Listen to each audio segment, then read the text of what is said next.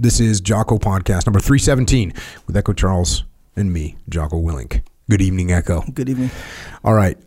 The Marine Corps, specifically the Marine Corps Institute, has, well, they seem to do this on a regular basis. They put out manuals with with some incredible insight about leadership, about human nature, about combat. And it's not just about combat. it's not just about combat at all. The things that they put out apply directly to business and to life in general. And I'm going to read some excerpts today from a manual that was actually designed for remote learning. And I think these days, when we think of remote learning, we think of Zoom mm-hmm. calls. Sure. But this is old school remote learning where you get a book, read a book, read a section, learn about something, take tests inside the sections. It's a it's one of those. It's a remote learning, old school remote learning where you'd get a book, a manual, fill in answers, read sections. This particular class is called Infantry Squad Leader Combat Leadership. And I'm just going to review some of the text. If you go online, there's you can go online and get this manual, and there's questions and there's quizzes and there's it's a full on course. But the text that's in it, it's a very well written text and addresses things that apply to everything that everyone does all the time, every day. Stuff stuff we all have to contend with. So here we go. Infantry squad leader from the Marine Corps Institute. Combat leadership. Starts off with a little cover letter from the director of the Marine Corps Institute. The, the subject course provides instruction for all Marine NCOs on the conditions of combat and how they can begin to prepare their Marines for combat. Now, if you aren't a Marine and you're a business leader or you're a football coach or you're a parent in a family, I think you're going to see this applies to you too. 100%. And I know you and I can throw around 100% from time to time, just mm-hmm. sort of a little bit much. 100%. percent But I'm telling you this one right here, 100%. percent So starts off and this is the way they this is what I like about the Marine Corps thinks through some stuff. Here's something they thought through. It starts off with this. Congratulations on your enrollment in a distance education course from the Distance Learning and Technologies Department of the Marine Corps Institute. Since 1920, the Marine Corps Institute has been helping tens of thousands of hard charging Marines like you improve their technical job performance skills through distance learning. By enrolling in this course, you have shown a desire to improve the skills you have and master new skills to enhance your job performance. They're building you up just as you read this. You're getting in the game. Here's your personal character. It actually is going to tell you what your personal characteristics are. Mm. You are properly motivated. You have made a positive decision to get training on your own. Self motivation is perhaps the most important force in learning or achieving anything. Doing whatever is necessary to learn is motivation. You have it. That's a good tactic, by the way. You seek to improve yourself. Now, again, does this apply to just Marines in combat? How many human beings are looking to improve themselves? Everyone. Mm. You seek to improve yourself. You are enrolled to improve those skills you already possess and learn new skills. When you improve yourself, you improve the Corps. You have the initiative to act. By acting on your own, you have shown you are a self starter willing to reach out for opportunities to learn and grow. These are like the most positive attributes they can put on a human being, and they're oh, just throwing them. How about this one? You accept challenges. You have self confidence and believe in your ability to acquire knowledge and skills. You have the self confidence to set goals and the ability to achieve them, enabling you to meet every challenge. You are able to set and accomplish practical goals. You are willing to commit time, effort, and the resources necessary to set and accomplish your goals. These professional traits will help you successfully complete this distance learning course. I was actually thinking we were going to go into like a whole nother realm of living, but it is going to help us with this distance learning course as well. Uh, starts off a little section called characteristics of combat. Every Marine is a warrior, a potential combat leader. You may be in combat tomorrow. Regardless of how well your unit is trained, you must harden yourself for your first action. You do not need to experience combat in order to understand the essential requirements for leading your Marines in combat.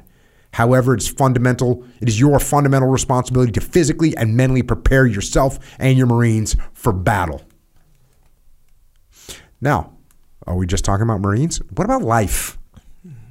What about life? You may be in a hard situation tomorrow. That's what's going on. So you got to prepare for that. So this starts off with an excerpt. This is probably the longest excerpt that I'm going to read. It's from a book called The Forgotten Soldier by Guy Sajer. It's a book that we actually haven't covered on this podcast. I'll go into a little bit of why that is, but here we go. We had just witnessed two or three major assaults. From the screams of anguish to our left, we concluded that a great many of our men had been killed. We had emptied five magazines and were warming our fingers on the hot metal of the machine gun. Our sixth and last magazine had been attached, and we were anxiously waiting for fresh supplies. The night was continuously lit by the explosions of thousands of Russian shells, which made movement extremely difficult. Our trenches, which in any case were not deep enough, extended only to certain positions.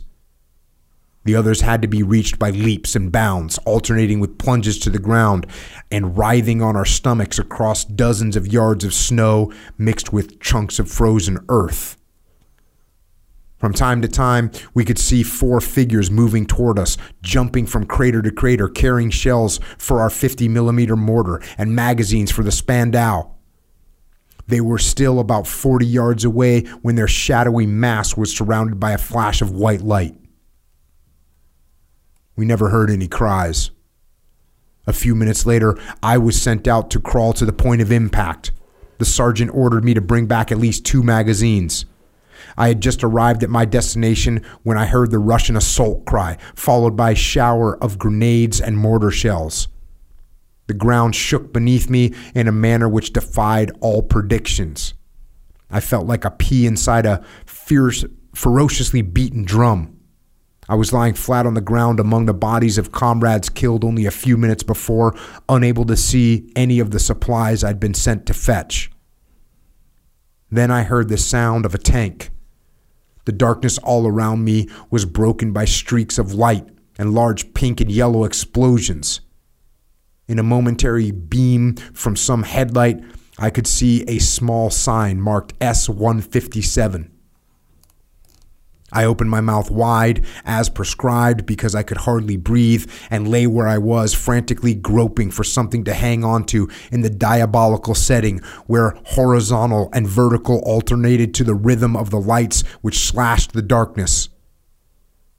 I thought that I could recognize the uproar, the crackle of the weapon I had operated with Weiner before I had only left a moment ago and felt that my sanity might be close to collapse. I could see no escape from my situation and lay glued to the ground with my head down like a trussed animal waiting for the butcher's axe. So it goes on a little bit further with this with this section, which is out of that book, The Forgotten Soldier, and we haven't covered that book on the uh, on that podcast, The Forgotten Soldier. We probably will at some point. There's some disputes about the veracity of the book. And the author, I think I was just reading a little bit more about this last night. The author, Guy Sajer, he, he there's some important details that he misses that he just gets it wrong. Mm. One of them is there's some patch that they had in this in this unit and it was this highly regarded patch and he talks about how they sewed it onto their right sleeve or left sleeve or something like that and people that were in that unit said no way would any buddy that was in that unit ever make a mistake about where to sew that patch on. That's that's one of the types of things or there's certain weapons that he talks about that weren't there. He talks about an aircraft that didn't exist at this time. Mm. So there's some things in there that there's some details that were wrong, and some of the veterans that fought fought in the same battles as him have called him out and said, "This guy's not telling the truth about some stuff." And then there's other veterans that talk about the battles or that he writes about and say, "Hey, the only way he would have know this stuff is if he was there." Mm. So, and here's the thing: memory is not accurate and people's memories aren't accurate. And certainly people's memory about intense combat operations isn't accurate.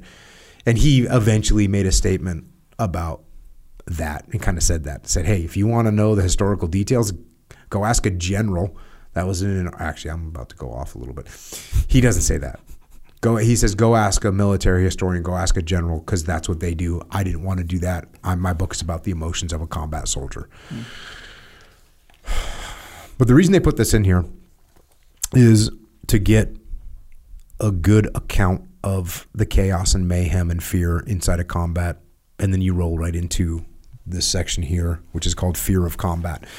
It starts off with this We have all experienced fear. In combat, fear can dominate the situation unless you and your Marines can control it. Extreme fear brings out your instinct for self preservation, survival drive, Survival is a very strong drive, which generally will be a priority concern to any Marine. As I was reading this, and again, I'm reading these things in the context of life, and fear is something that people contend with every single day. And it's on all kinds of different levels. Yeah. But whether it's fear of presenting in front of a client, whether it's fear of asking for a raise, whether it's fear of confronting some situation, whether it's fear of going to a jujitsu class for the first time. Like there's all kinds of fears that people face on a daily basis. And here's some good information that, yes, it'll help you if you're a combat Marine, but it'll also help you if you're a human. Specific sources of fear. Peacetime training may not prepare your Marines for the reality that combat is often a matter of kill or be killed. Some of the specific sources of fear in combat are possibility of being killed, wounded, or captured, fear of killing, noise and sights of combat, apprehensive that you might not measure up as a Marine under fire, and the last one is fatigue. So, possibility of being killed, wounded, or captured. This is a natural source of fear and always we will be present in your Marines. It may lead your Marines to run away from battle or do irrational things in battle. There is no sure way to know which Marine may be subject to such an extreme reaction to fear, to this fear, until you get into combat. Fear of killing. This is not uncommon. Our society is a peaceful one by nature. We are raised to respect the rights of all human beings and have to and to have respect for life. To forget these facts is to ignore the reality of our culture. Another one is the noise and sights of combat. These elements have a traumatic, shocking impact on the senses. This causes confusion and a sense of chaos that can become particularly unnerving. No peacetime training can completely prepare you and your Marines for the carnage and emotional impact of combat. To ignore this aspect of combat is to create a lack of understanding that could prove totally debilitating to your Marines. One thing I like about this is it's no no, no punches are pulled. Hey, guess what? The carnage and emotional impact of combat are you're not going to be able to train for that 100%. You can't completely train for that. It's not. It doesn't sugarcoat. And then the last one is the apprehension that you might not measure up as a Marine under fire or let your buddies down may be common among your Marines. All of your Marines want to be successful. Their fears, their fears may play on this desire, and they may be deathly afraid of letting you or their fellow Marines down. This particular fear may serve as a positive factor by keeping your unit cohesive during battle. It could be detrimental if the fear overcomes the desire to succeed. And they've got a quote in here from SLA Marshall Men Against Fire. When fire, when fire sweeps the field, nothing keeps a man from running except a sense of honor. the bound obligation to the people right around him of fear of failure in their sight, which might eternally disgrace him. So it's it's interesting to think about. So this is like it says a positive factor. Mm-hmm. So how does it become a negative factor? It becomes a negative factor when your fear of letting people down doesn't allow you to actually go and do something. Mm. So if you obviously on the battlefield that could be a thing. Hey, I'm not going to I don't want to do I don't want to take charge of that. I don't want to step up because I don't want to make a bad decision. I don't want to let my friends down. Mm-hmm. And it can happen in everyday life. And this this does happen in everyday life, right? People don't want to look stupid. People don't want to have people uh, say, "Oh, you know, Jocko failed. Mm-hmm. Jocko's a loser." So instead, I just don't try anything. So we have to be careful of that. This is, I think, a good thing to think about. Is even though people, let's say you try something, Echo Charles, mm-hmm. and you fail, I might even verbally, oh, Echo, see, he's a loser. But you know what? I think subconsciously and in some cases consciously, everybody knows. Everybody respects that you got, you know, you got up, you, you, you took a swing, right? Yeah. Took a swing at bat. And, and especially if they're cowards themselves.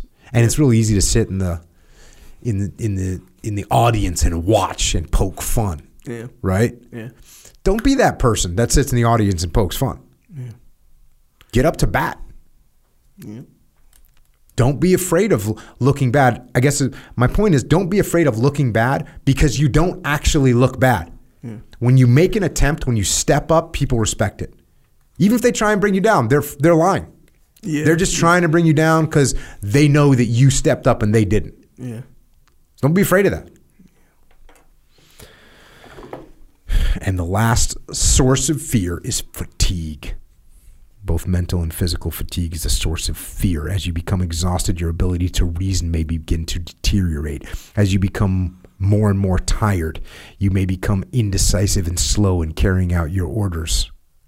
When confronted daily and constantly with the stress of combat coupled with fatigue, you and your Marines may feel helpless and unable to continue the fight. And they've got a quote in here from Major General Hart from a book called Determination in Battle. It says, There's no doubt that troops, however well led, can only take the stress of battle for so long. Then they break. Ask any commander at any level who tries to overdraw the account is courting disaster. The mental and the physical constantly interact. Therefore, physical fatigue, hunger, disease, thirst, and above all, the stress of adverse climatic climatic conditions can reduce the physical state of the soldier to such an extent that his will to fight will be broken. Fatigue makes cowards of us all. Echo Charles, Yes, sir. It does. do you agree with that? I agree with that one hundred percent. Do you feel like I'm personally attacking you right oh, now? Oh yeah, I do one hundred percent. Yeah, that that is a disturbing thing. But this is something that you don't fall prey to it quite as much. But man, in the early days of jujitsu, and by early days I mean when you were like a purple belt, you didn't like getting tired at all. No, It used to really bother you. I still don't like getting tired. Mm.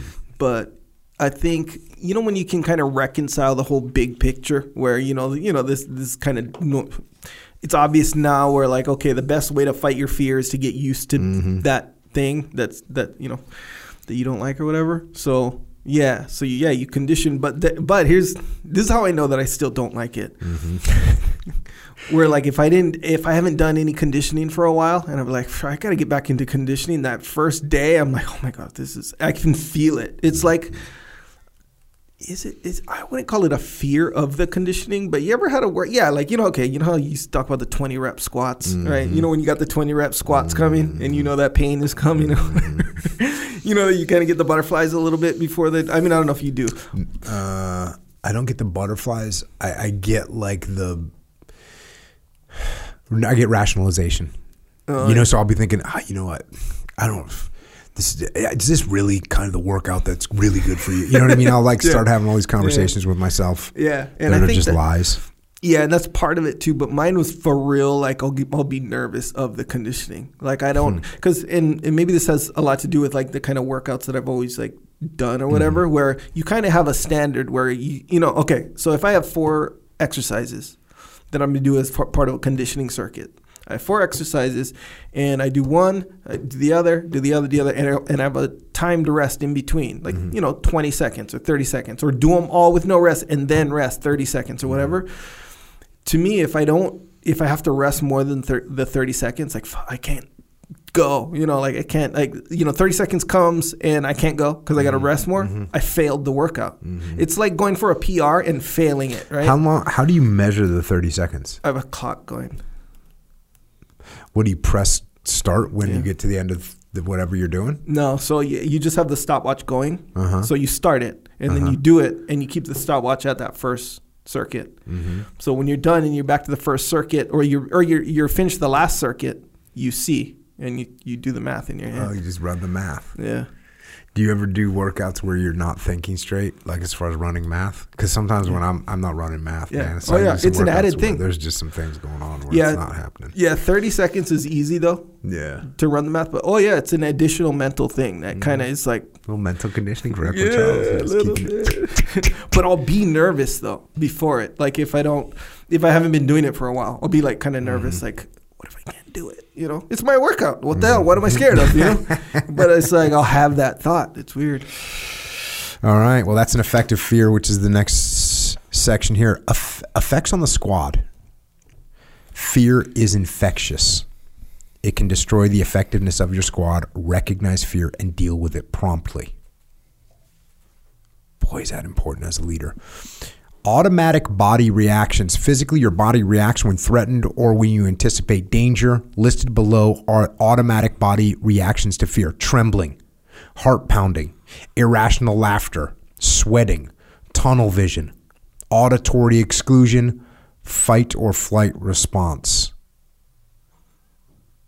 Have you ever been trembling in fear before? No, not that I can. What think of. about so when you're getting ready for one of these workouts that you're scared of? no, I'm not trembling in fear now. Have you ever?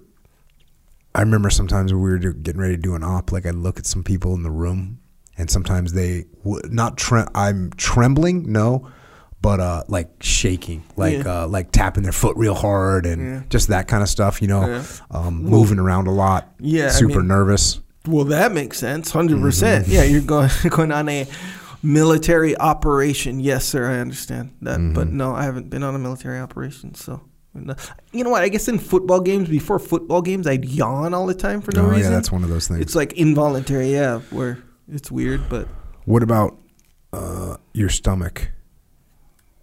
yes. You know, like I'm feeling a little bit sick. Yeah, so it'd be, and it wouldn't be my stomach. I'd have a weird gag reflex. And remember, remember Scott Catlin? Oh yeah, yeah. So he would like every once in a while he'd be at the tournament with me or whatever, Mm-hmm. and he'd be in training with me and stuff a lot. So in the tournaments, like before my first match only, Mm-hmm. I'd I'd have a weird gag, like almost like I want to throw up, and it, I didn't feel consciously Yeah. nervous, but Obviously you were. obviously, yeah, my body was like doing. I wouldn't like throw up, but I'd have a weird gag thing, and he'd be like, "Don't start that shit now." And actually, you know what though? What I messed up here is that this is. Oh, I guess it's not. It's not. It is fear. I was going to say maybe this is just about fatigue because it says fatigue causes fear. I was thinking that this was just fatigue, but no, this is actually just what fear does to you. Some psychological reactions to inability to make decisions, obsession with minor details. Oh, I've seen that before.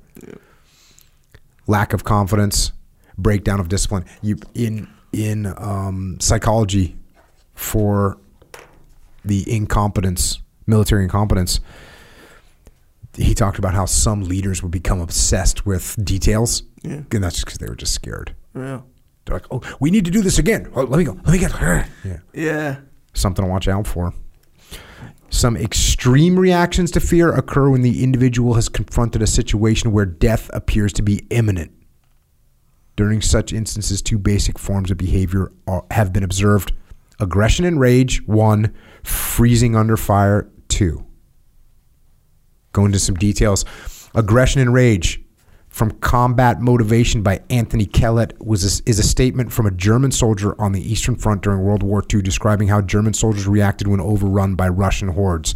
The quote below describes aggression and rage. We fought like rats, which do not hesitate to spring with all their teeth bared when they are cornered by a man infinitely larger than they are. And then freezing under fire, the other end of the spectrum.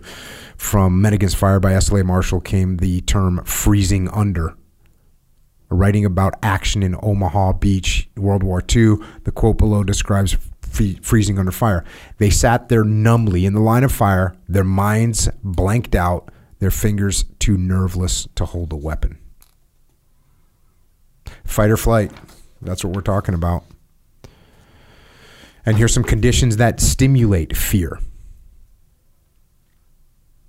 You got to overcome your own fears. Though you share the same risks and fear, you must be able to overcome your own fear and provide the leadership necessary to achieve success in combat. The Marines you lead are your Marines.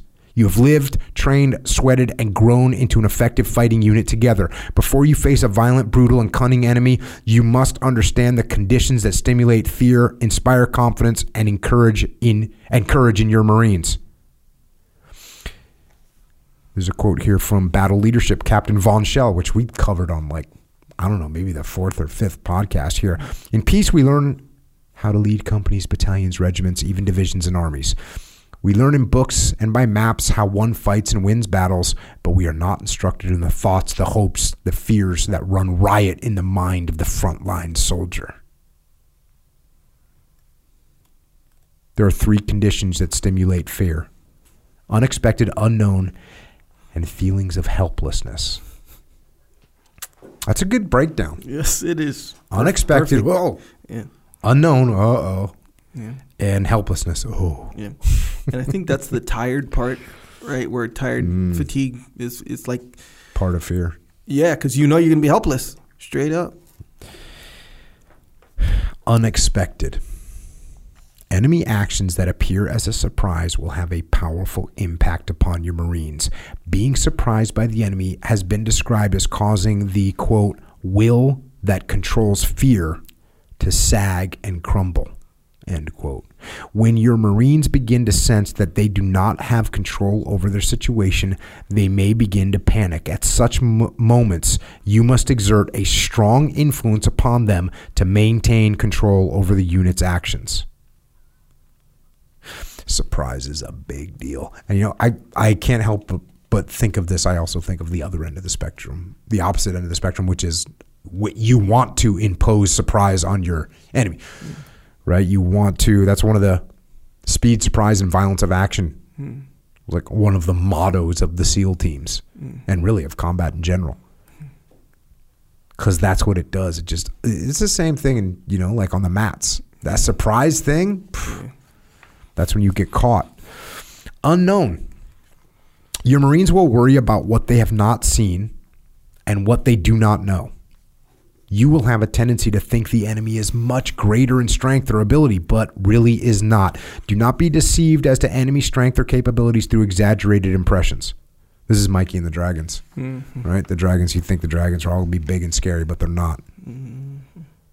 And this is something important to think about because the context here is like, hey, you're leading troops and they're scared of the enemy. They're scared of your competitor. They think the competitor's got all the advantages. They don't. Feelings of helplessness. You, and it's got that capitalized, you must prevent this from taking hold. Act to direct and inspire the response against the enemy. Everyone has a job that must be accomplished. Ensure that everyone is doing what must be done and this is key action is a way to prevent this condition from taking hold. Keep your Marines busy. Now, look, I. I, I don't like saying keep people busy, and they do actually talk about this a decent amount in this book, but I have to admit that it is true. The, the same thing that causes an individual to get obsessed with some details mm. is the same thing when your team they're trying to distract their mind from what's going on. So you can actually utilize activity to prevent this, but also. So there's there's one thing like oh I can see that Echo's nervous about tomorrow. Hey Echo, can you do me a favor and uh, you know help me load up the the vehicles with water, and you're like, okay, because now you're thinking about that. Yeah.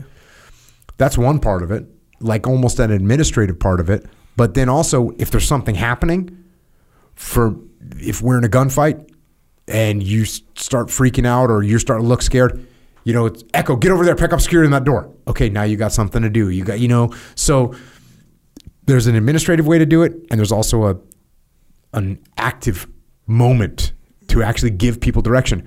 And as soon as we're taking action, we're moving in the right direction.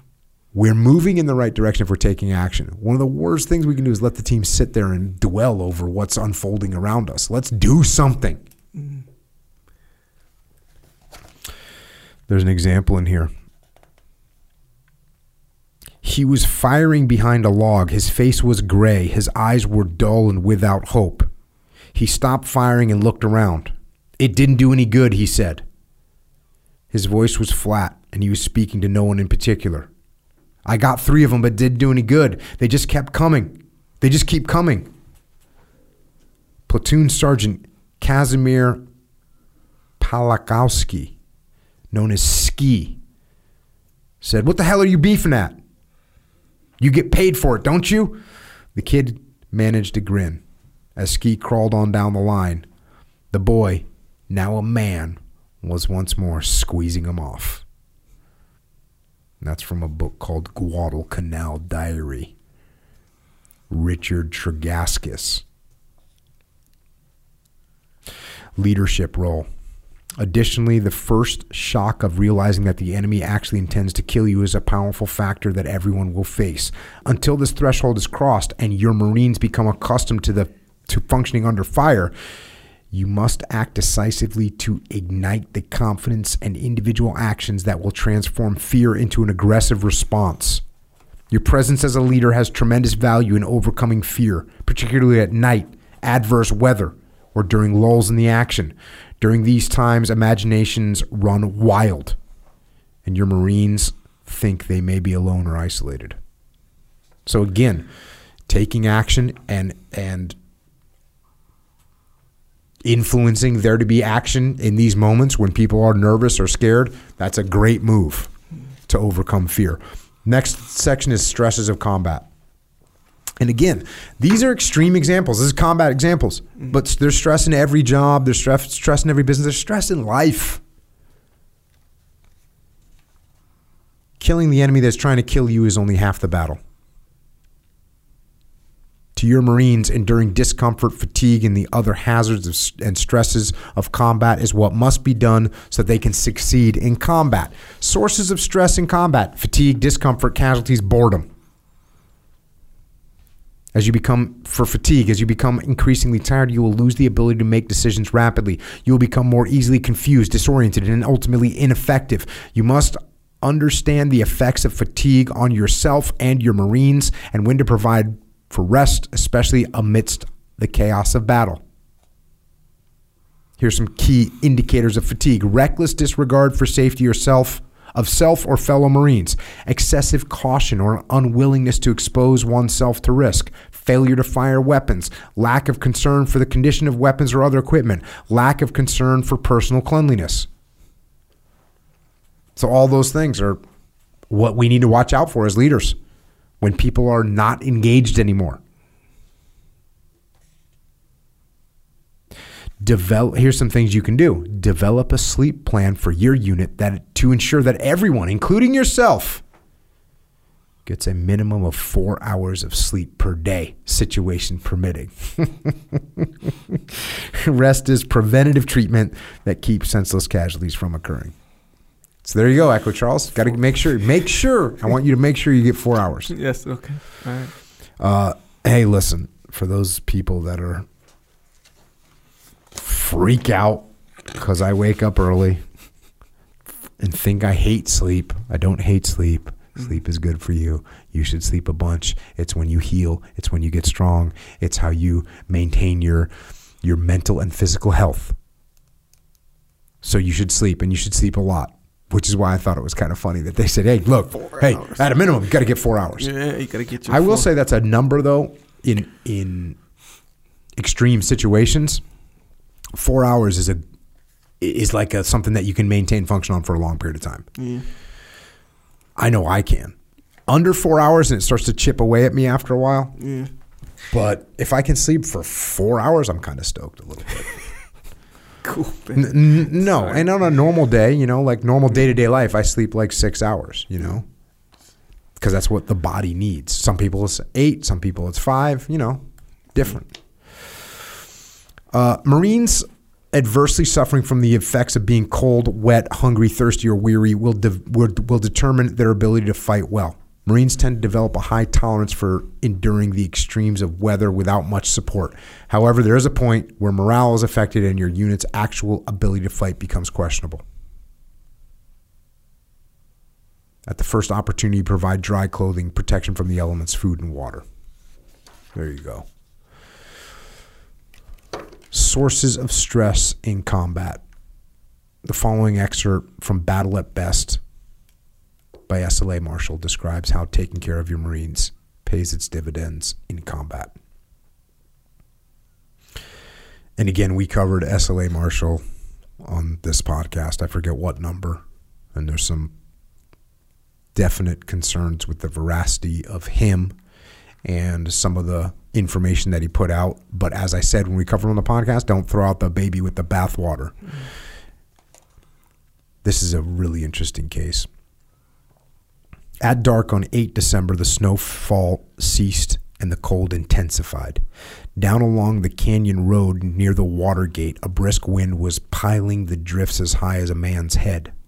At the battalion CP, which was partly sheltered by the canyon wall, the thermometer read 30 degrees below zero.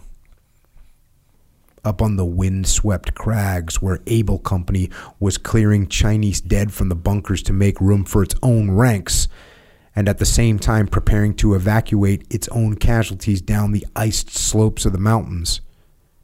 It must have been a touch colder than that, though there was no reading of the temperature.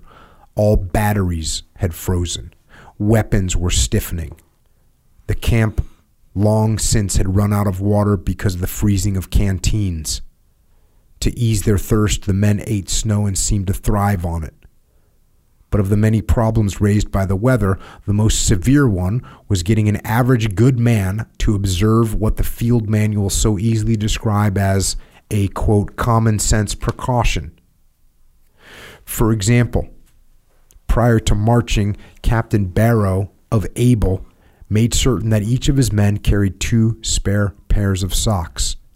But that safeguard did not of itself ensure his force, though the men with feet sweated from the rigors of the day were all at the point of becoming frostbite casualties by the hour of the bivouac. And here's what here's what Captain Barrow said. I learned that night that only leadership will save men under winter conditions. It's easy to say that men should change socks. Getting it done is another matter. Boot laces become iced over during prolonged engagements in snowdrifts. It's a fight to get a boot off the foot. When a man removes his gloves to struggle with the laces, it seems to him that his hands are freezing, his impulse is all against it. So I found it necessary to do this by order, staying with the individuals until they had changed, then making them get up and move about to restore circulation. That process, simple in the telling, consumed hours. By the time Barrow was satisfied that his command was relatively snug, it was wearing on toward midnight. Right then, his perimeter was hit by a counterattack, an enemy force in platoon strength, plus striking along the ridgeline from a pro- from 1081 in approximately the same formation which Barrow had used during the afternoon. All that needs to be told of his small action is summed up in Barrow's brief radio report. They hit us, we killed them all, all that we could see. We have counted 18 fresh bodies just outside our lines. And by the way, this is Captain Barrow that became the 27th Commandant. So he had to go person to person and physically make sure they were doing exactly what he told them to do. Because the tendency is to curl up into a ball and die. And you know, we we covered uh, some of the or, or one of the prison camps in Korea, and that that individual specifically talked about that decision. Is there was people that just they just gave up and they're not going to do anything else and they're not going to try and they just accepted death. Mm. And the guys that lived were the guys that said, "No, I'm not going to give up." But these little things like you know your feet are sweating and your socks are wet from working all day mm. climbing up this mountain and then you get up there and you're going to be up there for a while you have to change your socks or, or else you're going to freeze mm. and your ices are laced up and it's colder than 30 degrees below zero Damn. Here's another source of stress in combat casualties. Seeing a fellow Marine go down has a traumatic impact upon you and your Marines. Brutal combat is brutal and casualties are to be expected. The shock of seeing your buddies wounded or killed and the possibility that may happen to them adds to the fear and apprehension of the survivors. It increases your Marines' reluctance to take risks and obey you. How individuals respond after their unit has taken casualties is a key indicator of their effectiveness of their training, self discipline, and preparation for combat. Proper care for your wounded has a great effect upon morale, assuring your Marines that if they are hit, their fellow Marines will take care of them. There's an unwritten code among Marines that if wounded and unable to fend for yourself, another Marine will come to your aid. And and look, that exists in the Marine Corps, but that should exist in your team too. In your organization, someone has a problem, someone has an issue, someone has a sick kid, someone has they get sick themselves, and you take care of them. That's going to help them. It's gonna it's gonna bring your unit closer together. It says your Marines need to recognize that the quicker they take the objective, the quicker their fallen comrades get help. Stopping to take care of your fellow Marines during the assault will bog down the unit. During the assault, Marines cannot stop to aid a fallen comrade. The corpsman will take care of the casualties in the best possible manner until you are able to send for help. That's something we learned basically day one. Win the fight. That's also a prioritize and execute scenario. That's probably the first prioritize and execute thing that I ever learned. You got to win the fight. At the first opportunity, leaders and comrades should look for casualties. Every Marine must be accounted for. Dead and wounded are removed from the combat area as soon as possible. And it's got a section here about boredom. In combat, the squad leader should fight inactivity and boredom with the same tenacity used against enemy troops. That might be a bit strong.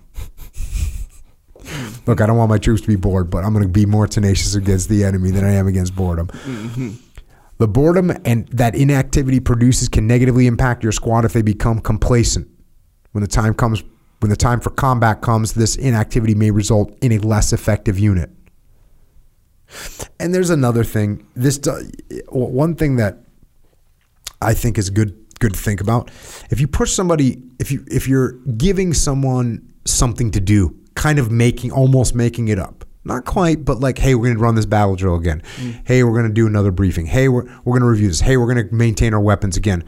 If you're doing that kind of stuff, you should you should give them time for it. Hey, right now we got an hour. Relax.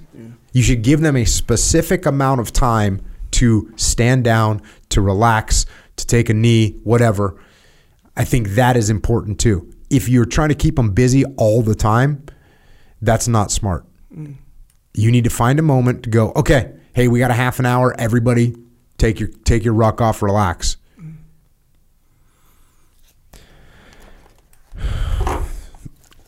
Yeah, see here it says keep your Marines occupied by delivering intelligence briefs, reviewing the rules of engagement, rehearsing immediate action drills during the lulls and p- pace of operations. By doing so, so you prevent disciplinary problems by turning your squad's thoughts away from them themselves to the work at hand. Again, good, yes, I like it, I agree with it. However, comma, you got to give people a little bit of downtime. is that kind of parallel whatever to uh, the idea of you know okay so you go to the gym we'll say right so let's say you want to go to the gym after work not before work right after work so if you let's say as a routine you go from work you get off work and then you go straight to the gym. Mm-hmm. That's better than going home first, Mm. decompressing a little bit, then going to the gym, right? You know, I don't know if what you're talking about is the same thing, but it's 100% true. I think so though, because they're Yep. you know when you get like downtime or whatever, like too much downtime, essentially, right? Yeah. Like where it's not like you have to rest and recover from work to go to the gym, unless you do, and that's a whole different thing. Yeah. I'm talking about the idea that you come home from your office, you know, and you're physically not exhausted, maybe mentally Mm-hmm. you are, but whatever. You go straight to the gym because you don't give your your mind, Mm-hmm. just like I always said, a chance to think about like yourself, Yeah, your yeah, own, yeah. like how am I feeling? Am I in the mood? And it's like it kind of creeps up on you, you know, when you have that downtime. But if you go straight to the gym, you're like, hey, we're still we're still moving, you know. Yeah. You don't get a chance to. That's think that. true. That is that is accurate. And then if you take that to the extreme where you all of a sudden you're not getting any rest at all, you don't have any downtime, Yeah. then you got to watch out for that. Yeah, that's almost like the idea that let's say your your job is like super physically demanding, like Mm-hmm. you're a what what you what you say a drywall hanger or something. That's Drywall hangers getting after it. Yeah. yeah, well, that's one that you said you did. and It was Yeah. kind of hard. Either way, let's say you did, you know, 11, 12 hours of Roofer. that. Let's say roofer. Roofer, yeah. Mm-hmm. in the hot sun, even.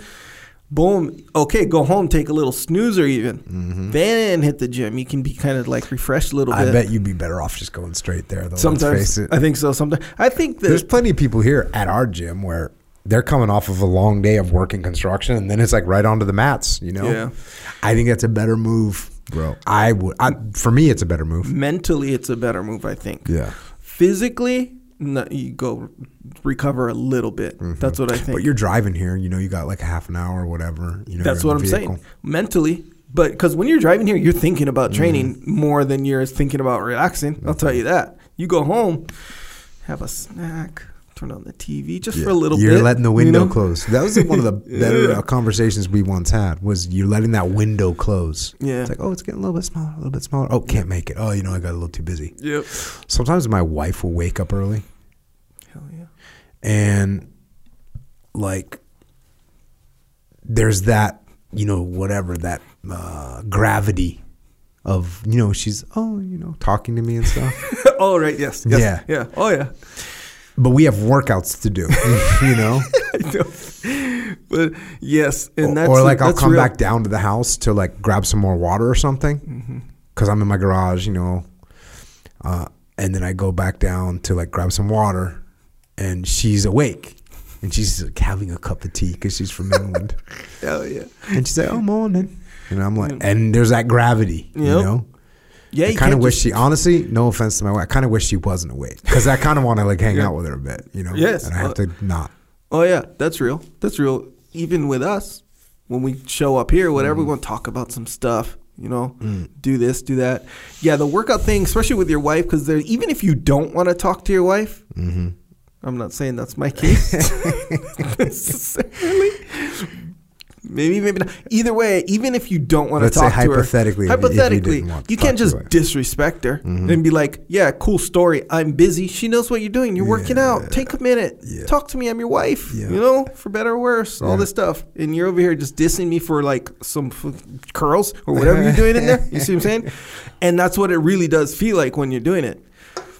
So yeah, I can jam you up, bro. Mm. I hope my wife sleeps. I like it when she. I like it when she sleeps a little later. You know, Get gets her rest. Yeah, get man. some rest, girl. I dig it. Get I some rest. Um, success in combat. The focus of this study unit is to teach you the important factors of leadership so you can perform better as a leader in both peacetime and in combat. The way that you respond to these leadership challenges is crucial to achieving success in combat. Factors to success. As an infantry squad leader, you control the lives of 12 Marines. They look to you for instruction and guidance. This part is important. Your most casual remark will be remembered. Your clothing, vocabulary, and method of leadership will be imitated. They're listening. And it, and it has impact. When you start making little cracking jokes about the LT, th- those jokes have a lot more impact when they're coming from you as a squad leader, What's the LT? the lieutenant. Oh, gotcha. When you're cracking jokes about the VP of sales, Yeah. your little sales team is that those those have more impact than you think. I this is something I always had to like be careful to when I went from being maybe it's even to this day. When I went from, from being an E5 in a platoon, E5 mafia, where everybody is a target, Mm. everybody in the entire chain of command is a target for ridicule. Yeah. And then all of a sudden, when I became, you know, like an officer, assistant platoon commander, platoon commander, I had to freaking dial that back. You know, you just can't be going dropping napalm on that chain of command over every little thing. Yeah. And it's tempting because it's funny and that's what you're used to. I had to dial that back. Leif always cracks up when I like go E5 on somebody, you know. I Yeah. start dropping the hammer on someone. Yeah. Hey, this is a side note. Okay, so you always talk about that like the E5. Yep. It's like a thing. Yeah. E5 Mafia. E5 and- Mafia. And I've heard of Right. E4 Uh-huh. or I think. Um, Yeah. E and then E6, of course. Yeah.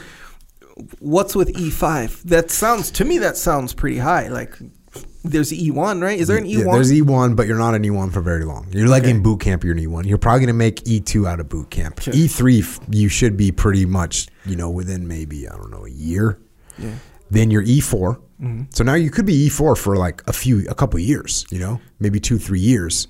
So you you you may you may or may not have done a deployment. And this is also back in the day. Guys make rank faster now than we did. Yeah. So back in the day, the, the E6 was a leadership position. Okay. E5 was the boys, and the new guys were kind of E4s, Gotcha. maybe even E3s occasionally. So essentially, I don't think there's an E3 in a SEAL platoon today at all. I don't think there is. I think there. I, I think there's barely any E4s. It's mostly E5s, and now you'll have multiple E6s in a platoon. But back in the day, an hmm. E6 was an LPO. He was the leading petty officer. Then you had a chief petty officer. Then you had the assistant platoon commander and the platoon commander. So you had th- those were the senior people. We called them the top four. okay. And then you had new guys. You had four or five new guys, which were probably E3s. No, they were probably E4s, maybe an E3. And then you had the group in the middle. Right. And these were the E5 mob. So they were they're not when you say they're E6 leadership position. So E5 is not a lead, like they're not anyone's boss. They're ju- they're just the, the, the guys. Now they, they they might be one per, they might be a new guy's boss. Like when I was an E5 mobster, I had an E4 that was a new guy that was a radio man. Yeah. You see what I'm saying? Yeah. I'm trying to trying to draw a comparison. And actually, part of the time I was an understand. E5 mafia, I was an E4 Yeah. because I didn't make E5 very rapidly. Yeah. So, yeah, but that E5 mafia is like the people that are doing the work. Right. Right. Like when you were a bouncer, how many bouncers were there? uh, I don't know, fifteen. Okay, this is it. Yeah. Now one of them was in charge, right? Yeah. Maybe two of them. Hey, this guy's in charge Yeah, of the shift one, or two, whatever. yeah, yeah, for sure. So those guys are in charge of the shift. Then you had a couple like new guys that kind of sucked or whatever. Yeah. But then you had a core group of guys that kind of, if you could say something, people are going to have to listen. Yeah. There you go. That's your E5 mafia. Yeah, you know what it was, and now that I'm thinking of it, it's there's the door guys. They're all called door guys, but Mm-hmm. the guys who work the front door, which is usually the one and two, and then like a, a kind of a guy who would switch out, Mm-hmm. someone who's doing well. But and then there's the rest of the guys who worked, you know, inside, and then yes, there were like new guys who were Yeah, like yeah. still learning. like, hey, bro. yeah, who yes, eh, and kind of the same thing where you could tell them, "Hey, go change the toilet paper in the bathroom." Yeah. You know, like go do Yeah, the worst. new guy. Yeah, exactly right. So yeah, I get, I got you. Yeah. but So- E five is kind of high though, is what I'm saying. It's like N- well, I can tell. No, it's not kind of high. Mm. But in a SEAL platoon, you're a mid level, but you're kind of just a shooter too. You know, you don't. ha- You're not one of the top four. Yeah. So it's not like kind of high. And right now, everybody, I think, I think everybody in the SEAL teams right now is an E5. If you make it through BUD/S, I think you become an E5. It's kind of legit, you know. Back in the day, he was like, "No, sorry, bro, you're an E3, you're an E4." Uh, back in the day, if you were on a ship and you were an E3, you had to work in the dishwashing for three months. Damn. And we did one deployment. We had an E3 in our platoon, and we mm-hmm. somehow got him out of it. Got him out of doing that. But I was an E4 for my second platoon. So even though I should have been an E5, or I, I was in the E5 Mafia, but I was an E4. But even then, even in that platoon, There's a bunch of E4s, and we were all in the E5 Mafia, What does E stand for? enlisted. Enlisted. And then if you're an officer, it's an O. So you got Oh. O1, that's an ensign. oh. O2 is a lieutenant junior grade. See, that's weird. I've never heard of O anything. Mhm. All I heard was E. I think I've even heard of E1, E2, E3. Yeah, because people talk smack about the O, like, oh, that guy's an E1. Interesting. Uh, and then you become an in the Navy. O three is lieutenant, and then O four is lieutenant commander. But in the Army, that same rank is called a major. Mm. So when, when in Ramadi, the Army guys, they would, a lot of Army guys would call me major, right? So then some of the some of my guys would call me the mage. That makes sense. yeah, so there you go. And then captain isn't very high, or it is high. captain in the Army and the Marine Corps is an O4. Captain, or sorry, is an O3 in the Army and the Marine Corps, which is a company commander in charge of 150 guys. Uh, uh, captain in the Navy is much higher. It's an O6, and they could be in charge of multiple ships. So, a captain in the Navy is much higher rank than a captain in the Army or the Marine Corps. Okay. A captain in the Navy is a colonel, a full bird. You ever heard that expression? Mm-hmm. Probably in the movies you hear that full No, bird from, colonel. From you guys. So a full bird colonel, Yeah. which means they have an eagle on their collar, is a full captain. Like, you don't really say full bird captain because you don't need to, because the reason you say that is in the Army and the Marine Corps, you could be a lieutenant colonel, which still has a silver oak leaf, which makes you a lieutenant colonel. So if someone's got the full bird, that's why you because you can still call someone that's a lieutenant colonel, you might just call them colonel because you're not. It's a b- big mouthful to say colonel or sorry, it's a big mouthful to say lieutenant colonel. Hey, lieutenant colonel, what are we doing? But if you say, hey, colonel, that's totally acceptable. Hmm. so you want to let your boys know, like, hey, this guy's a full bird colonel. Hmm. Big deal. Got that full bird colonel coming in. Yeah, I, yeah, I I understand why. I'm. I understand now why I was so n- unclear about everything because it's like There's a lot of same stuff going words, on. different. You know, Army's different than Navy, and it but same words. You know, Yeah. Well, sometimes Leif and Seth would get called captain by army guys, by because that's you see those two bars, like, oh, that's a captain. If you're in the army, that's a captain. yeah. So you're not thinking lieutenant because the lieutenant is a lower rank. Yeah. Check. All right. This section breaks out two things. There are two fundamental types of factors that affect success in combat. One, factors over which you have little or no influence that you must try to understand, endure, and explain to your Marines. And number two, factors that you can influence directly through your leadership. And it goes into a bunch of things uh, that you can't, that you have little to no influence political guidelines and rules of engagement, availability, availability and quality of replacements, location, weather, terrain, public reaction and support, type of conflict, enemy action, duration. You don't have control, very little control over those things. And it goes into talking about the political guidelines, that what you're responsible, making sure your Marines abide by them. Here's an important part. They say pass through the chain of command information that might be useful in correcting deficiencies with rules of engagement procedures. So if you've got some rule of engagement that doesn't make sense, you are responsible for sending that up chain of command. And by the way, if you work in a factory and there's some part of the manufacturing line that doesn't make sense, you are responsible for running that up the chain so it can get corrected. Hmm. Little control over who's going to replace you. Obviously, no control, very little control over location, terrain, weather. So it, it list goes into a little bit of detail on those things, and then it goes into factors that you can influence. Morale, motivation, discipline, esprit de corps, proficiency. Morale is the mental and emotional condition, enthusiasm, confidence, or loyalty of an individual or group with regard to the functions or tasks at hand. The squad leader who taps into this valuable resource and keeps it to the forefront throughout the adverse conditions of combat will always prevail. That's a strong word, always. Mm-hmm. Motivation is a byproduct of morale. If your Marines are enthusiastic about being part of the squad and have confidence in their squad leader, then they will have the incentive to drive on through adversity. Discipline.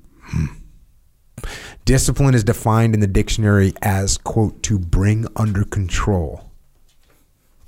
In combat, we speak of discipline. In troops, we speak of the Marine's ability to disregard the natural tendencies of self preservation and at times put them in harm's way if necessary.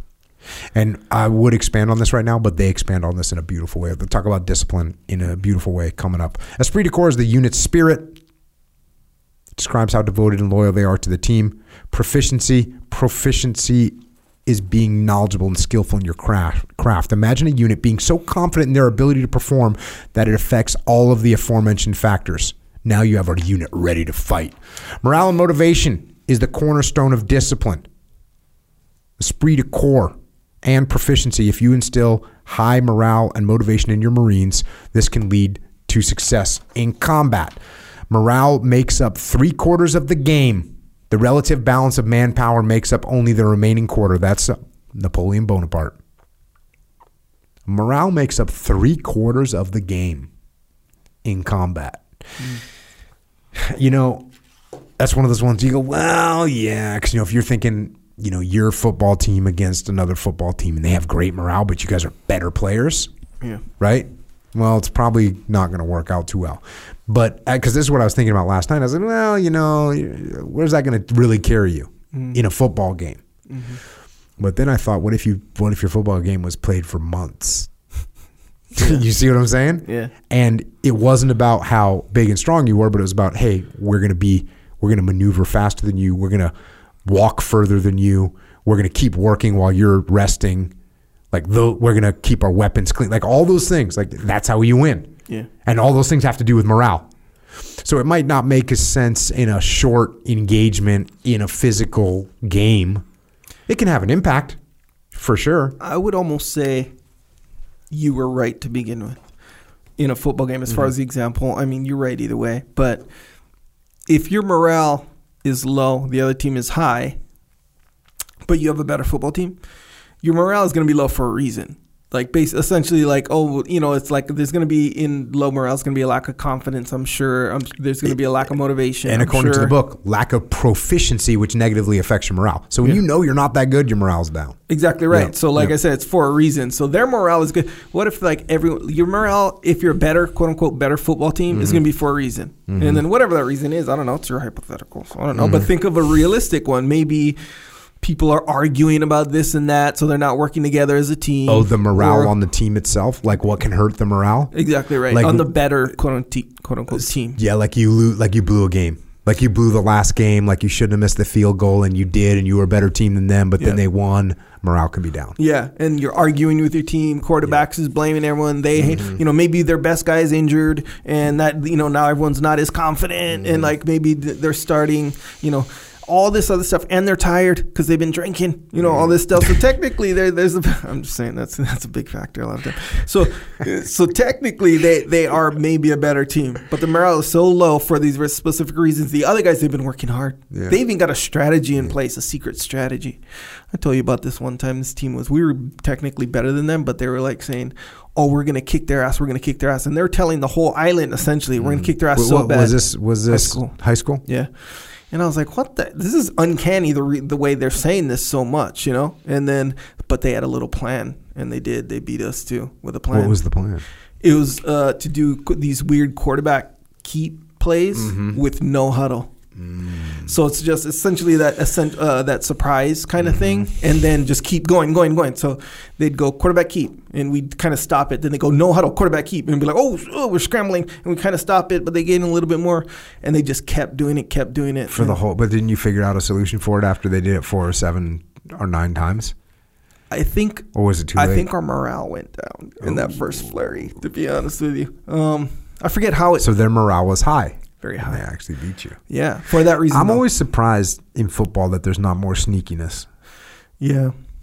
I think a lot of sneakiness since I feel like we might have talked about this Yeah, too. we have. With football, there's so much history behind the way plays work Mm-hmm. that sneakiness usually comes with an element of risk that's equal. Mm-hmm. So, yeah, if you do It's a trick play, like there's a there's teams that sort of lend towards more sneakiness, but they Mm-hmm. lend more towards risk as well. So, like one of the mainstream sneaky plays is called a reverse, where it's like you give the ball. There's many ways to do it, but a standard one would be you give the ball to the running back and an outside run, Mm-hmm. and instead of keeping running, the the wide receiver who's way over there, he comes around this way, so he's acting like he's running, and he gives it to the wide receiver going the other Going way. the other so the yeah. defense has all this momentum going this way with the ball, and the reverse just comes around with. But he's a single guy Mm-hmm. because he has no Yeah.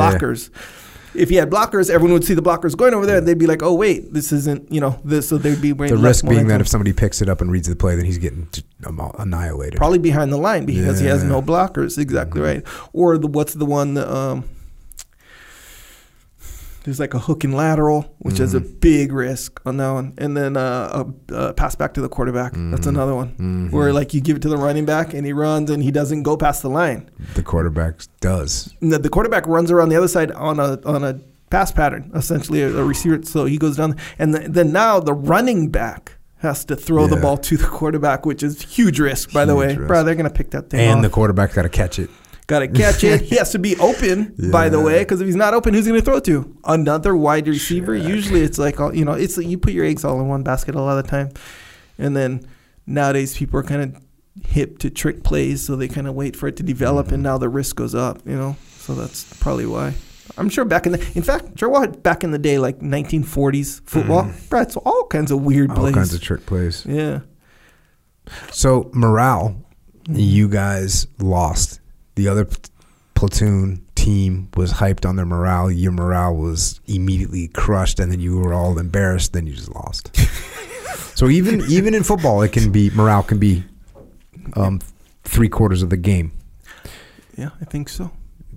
It says morale is the confident, re- resolute, willing, and often sa- self-sacrificing and courageous attitude of a Marine to accomplish the tasks expected by the squad. Morale is based upon pride in the achievement and aims of the squad, faith in you as a squad leader, a sense of participation in the squad's work, devotion and loyalty to the other members of the squad, confidence in the ultimate success of the squad. Whichever army goes into battle stronger in soul, their enemies generally cannot withstand them. That's the Greek warrior Xenophon more than 2,000 years ago. Morale tends to fluctuate even among the best Marines.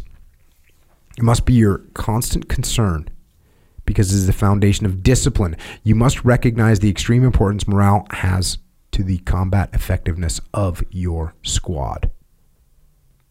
Marine tends or, or morale tends to fluctuate even amongst the best Marines. That's something that's important to note. I'll, I'll tell you, it affect it, it it fluctuates less. It can fluctuate, Mm. but man, you get some some motivated troopers. It's hard to even it's hard to even bring them down a little bit. They're just in the game, and they help everybody. It's so helpful to have somebody kind of motivated in the game, like somebody with high morale. Yeah. Like we got this. and it it kind of takes someone who can deal with adversity, right? Yeah. So, and I was thinking, Which, by the way, is a decision. Yeah, you but know, and it's a learned in it- decision too. Yeah. You can be like, look, I know what's happening right now. I can see what's happening. I can see the negativity start to drag down. Yeah. And you can say, hey, well, I'm not letting this happen.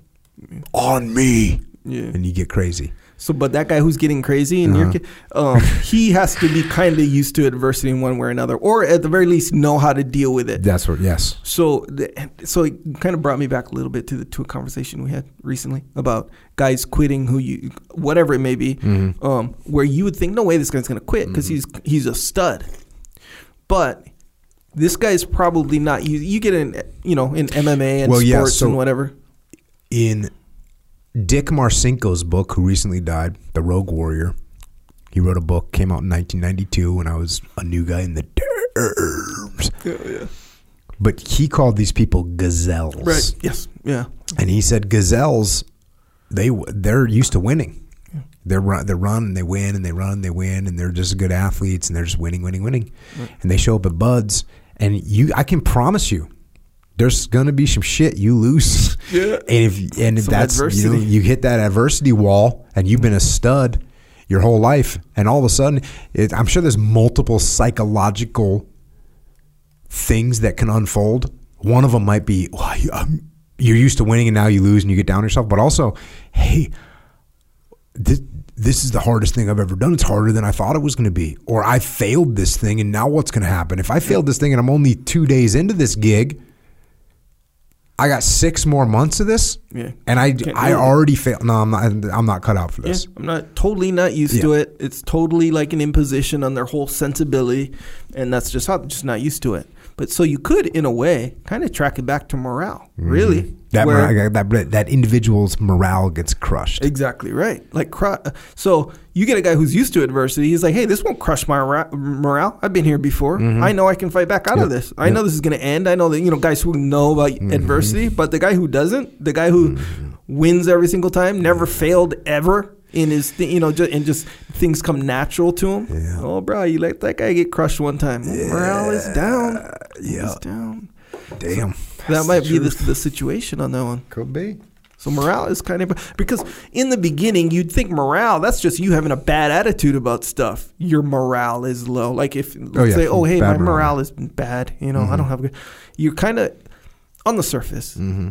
It kind of comes off as that. Like, bro, just I don't know, fire yourself up. Like, Mm-hmm. essentially, like make a decision to have a better attitude. What do you think about this? The the BUD/S when I was going through BUD/S, they would say false motivation is better than no motivation. Yeah, uh, yeah, I kind of agreed with it. Yeah. you know, yeah. Uh, you know, like you hear someone start getting fired up, whether they're faking it or not. It's like, hey, that guy seems to be stoked. Let's go rock and roll. yeah, exactly right. And that's and you know how um like y- you guys will say like, hey, if you have like the the the no bad teams, only bad leaders, right? The boat cruise, right? Where you get a guy who's who's kind of like, hey, it's all good, guys. We're gonna do this, and uh, and he's kind of motivating everybody, mm-hmm. even if they were kind of like beat down. Yep. they, their morale kind of gets gets more high. on the Academy Online the other day, I was talking about f- how you frame things up. And this is a skill mm. that you can attain over time.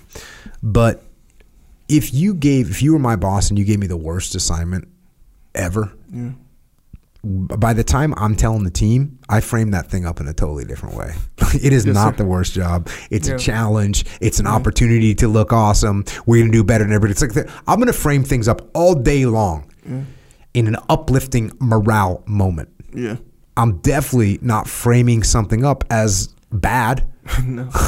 like we're gonna frame this up, and the thing is, it's not a lie. It's the truth. I can't. You can't lie to your team. You can't lie to them and be like, "Well, hey everyone, this is gonna be great. Right. We just, hey everyone, we we got to work this weekend. Aren't you excited? You know, if you've just been out in the field for two weeks and then you get back and the boss says, "Hey, you guys got to do a dog and pony this weekend." What do you mean? Oh, we got a congressman coming in, and we got to show him our new capabilities, and your platoon's doing it. Mm.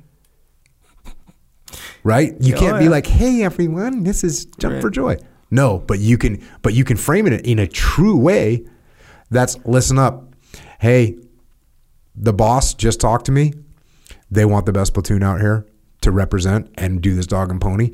We're gonna do. We're gonna knock this guy's socks off. Yeah. He's gonna think that every SEAL is a damn Terminator robot when he gets done walking through this stuff. We're gonna get more money for the entire community by kicking ass.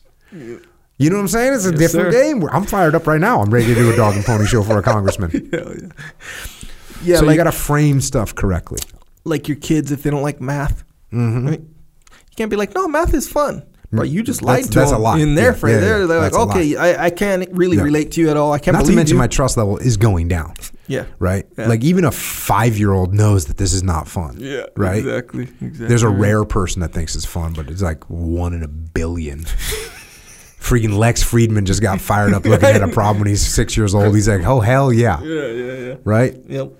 Me, not happening. No. Lex, good to go. You needed a better frame up on that one. Yeah. Like Lex framed it up in his mind. That's his good frame yeah, up. Yeah, yeah, Yes, yeah, yeah. yeah. But yeah, no, but when you say, hey, when you get good at this right here, it's going to make you smarter. Yeah. This is, you're going to be able to dominate. You're not going to have to worry about school when you're dominant in math. You got to learn this problem. And people are like, oh, I can dominate. Yeah. Yeah. All right. Characteristics of morale. Major General William Slim, quoted by John Masters in The Road Past, The Road Past Mandalay, provides an example of how morale can be affected in combat. Again, some of these, these things are really good. Quote We have already trained our men to the highest possible level of skill with their weapons and in the use of minor tactics. But in the end, every important battle develops to a point where there is no real control by senior commanders. Every soldier feels himself to be alone. Discipline may have got him to the place where he is, and discipline may hold him there for a time. Cooperation with other men in the same situation can help move him forward. Self preservation will make him defend himself to the death if there is no other way. But what makes him go on alone, determined to break the will of the enemy opposite him, is morale. Pride in himself as an independent thinking man who knows why he's there and what he's doing. Absolute confidence that the best has been done for him and that his fate is now in his own hands. The dominant feeling on the battlefield is loneliness, gentlemen, and morale, only morale, individual morale as a foundation under training and discipline will bring victory. And that's see that's what's important what what I read this a couple times. What's important here is to remember that as the leader, you're the one that's developing their morale. Hmm. You're bringing together that unit. You're training them to the utmost. You're you're impo- you're imparting this the benefits of self discipline. You're rewarding those things, and you build this creature, this this beast that has this morale that's so strong that they're not going down. Here's some specific indicators of morale response to shortages, care of equipment and weapons, rumors, excessive quarreling. You brought that one up earlier with the football team, mm-hmm. personal hygiene, standards of military courtesy, personal appearance, personal conduct. So, like the the response to shortages, how do they respond with, "Hey, we're almost out of water"? Mm-hmm. Oh my God, we're all gonna die. Mm-hmm. Uh, you know the movie Aliens? Yes, sir. We're all gonna die out here, man. Right? Because there's a shortage of whatever. Mm-hmm. We don't know if any backups coming. Oh, we're all gonna die. Mm-hmm. That's bad morale. So bad morale is essentially the beginning of the end. Yeah. So it's kind of like the end of the rope kind of a thing. Of mm-hmm. course, you can turn it around, but bro, it's the beginning of the end. Well, no, it's kind of a critical factor. When there's when there it says this here when they're running when you're running low on whatever on on equipment or food or water. It says the squad with high morale and strong unit cohesion will divide what is available and become an even stronger outfit because of it. The unit does, that does not have this quality is not acting cohesively as a team and will disintegrate quickly. Failure to properly maintain equipment and weapons indicate that a Marine does not care, is becoming excessively fatigued, or has lost all discipline. On the other hand, if you fail to provide the means to keep your Marines' gear properly maintained, you can erode their morale. You got rumors, clearly, there's a lack of information. You, you, you need to tell your team what's going on. Otherwise, they're going to make it up and it's not going to be good. Cooperation, mutual trust, and confidence in one another's ability can be adversely affected when your Marines quarrel amongst themselves. Excessive quarreling is a sign that something is wrong and must be fixed. I was going to say, this is like a chicken or an egg thing. Mm. Like when things start going bad, people start to argue. Yeah. And when people start to argue, things start going bad. I guess it's not it's a downward spiral. I don't know which one starts first, chicken or the egg. Right. But when you start hearing people arguing amongst themselves, you're gonna have problems. Yeah. And it's not gonna get better. Yeah. Uh keeping it, you know, keeping it clean as far as hygiene goes says, regardless of how miserable the circumstances may actually be, we must do what we can to make conditions habitable. It talks about this Standards of military courtesy. Units that have pride and confidence in their leaders maintain high standards of military courtesy at all times. Changes show that poor discipline and lack of respect may indicate low morale. Keeping it professional. It's interesting that they talk about standards of military courtesy, but if you want to translate that to the civilian world, you want to translate it to your family, it's how you treat each other. Mm. Because sure, in the Marine Corps, a salute means you know I respect you or calling you sir or whatever, staying attention, all those things. But when you're a civilian, if you want to keep your team's morale high, even when things are going sideways, mm. you don't yell at your team.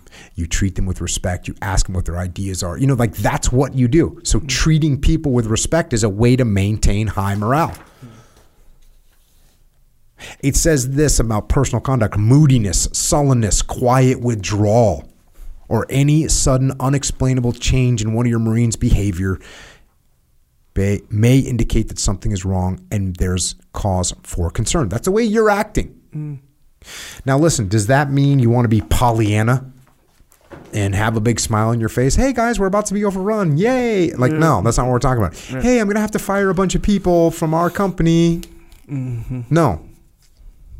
But going into that, listen to the, it's, it's, it's interesting that they say this sullenness and quiet withdrawal and moodiness. Mm. So none of those say be happy. They don't say that. None of them say jump for joy. But if you're acting sullen, if you're if you if you withdraw, if you have an unexplained change in your behavior, man, being consistent is so important from a leadership perspective.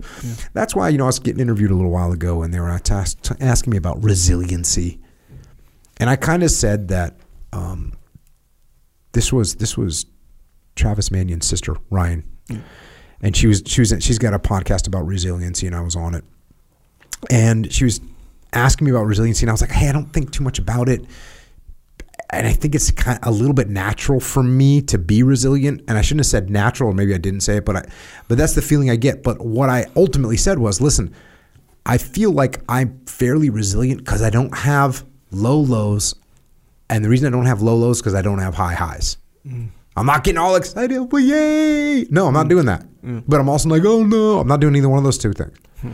I'm staying in a in a limited emotional box where I'm not g- getting too crazy with a victory and I'm not getting too crazy with a defeat. Mm. So I think that's a, this, that lines up very well with this. If you're if you if you're the person that shows how happy you are, everybody's used to that. And now when you start being sad, they're gonna go, "Oh, geez, Echo's all bummed out. Something's wrong." Yeah, or even not as happy. Like if you know these guys are super fired up, and then you know something cool happens, and then they're like, "Yeah, right on," and they're not as fired up. You're like, "Oh, something's wrong." Even though they essentially express happiness, just not enough hap- happiness. You ever um kind of back to the the um professionalism and you know they're talking about in the military like okay so uh what what does your wife call you normally darling Darling, not by your name huh not generally. Yeah. no, barely ever actually. Yeah, mine either. And I don't really Oh. call her by her name that much. It's some other stuff. We don't have to go into it. But I don't want to hear the weird things. sometimes if I'll if I call her by a name, she'll be like, "Don't call me by my name," like kind of half joking, you know, because it kind of sounds. but mean, also, what if what if she what if you were downstairs and she was like Echo? Right? you know exactly right. wrong. Or if if we're going through some things or in Yeah, some sort yeah. of a, almost like an argument or whatever, like yeah, she won't. She'll. Thankfully, it's been multiple, multiple, multiple years it's since anything like that. But even then, let's say you're on bad terms with your wife, and usually she calls you, I don't know, darling, babe, mm-hmm. whatever they call we call each other, and then they call you your name. You kind of, it's like a little assault mm-hmm. on your set, like kind of like, oh, there's something wrong. So when morale is down, Yeah, boom, you kind of that part breaks down a little it's, bit. It's a little bit disrespectful. yeah, to call you by your own name. Yeah. So that's that's it. yeah, That's why consistency yeah, and keeping yourself in check and making sure that you're not allowing these emotions to creep out yeah, and cause people to look at you and think, "Oh, Echo's really concerned right now. This things are going bad." yeah, Echo's all sullen right now. Things, you know, that's what's going to spread. Yeah. That's going to affect the morale of everybody. What's with that? With calling someone who you know good by their legitimate name. What that is, you know how like okay, so in the family, you know the old thing where if they call you like the parent calls the kid by their first and last name, Oh yeah, yeah. you know yeah, that yeah. that means It's they're in trouble, like that kind yeah, of stuff. Yeah. Why is that? Uh, I think it's because of what we're saying right now. Yeah, I think it's like a step up in in in lack of affection. yeah, it's like almost the opposite, you know, in a small tiny way where it's like the better terms we're on, the more loose I'm going to be with what I call you. I'll call Mm-hmm. you more of like fun stuff, you know. I'll call you by a nickname or a fun name or a pet name, whatever you call it.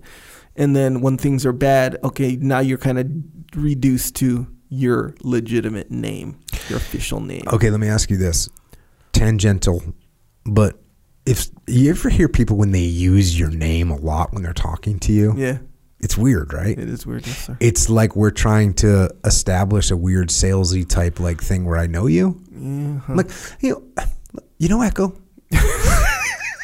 like I don't think I've, other than saying good evening, Echo. I don't think I've ever said your name on this podcast because it's, it's a little bit weird, right? Yeah, I mean, and even when you do, you say my first and my last name with in, which indicates like a small, like it's like humor, like a joke Oh, like Echo. Charles yeah, is here. Charles. Yeah, exactly right.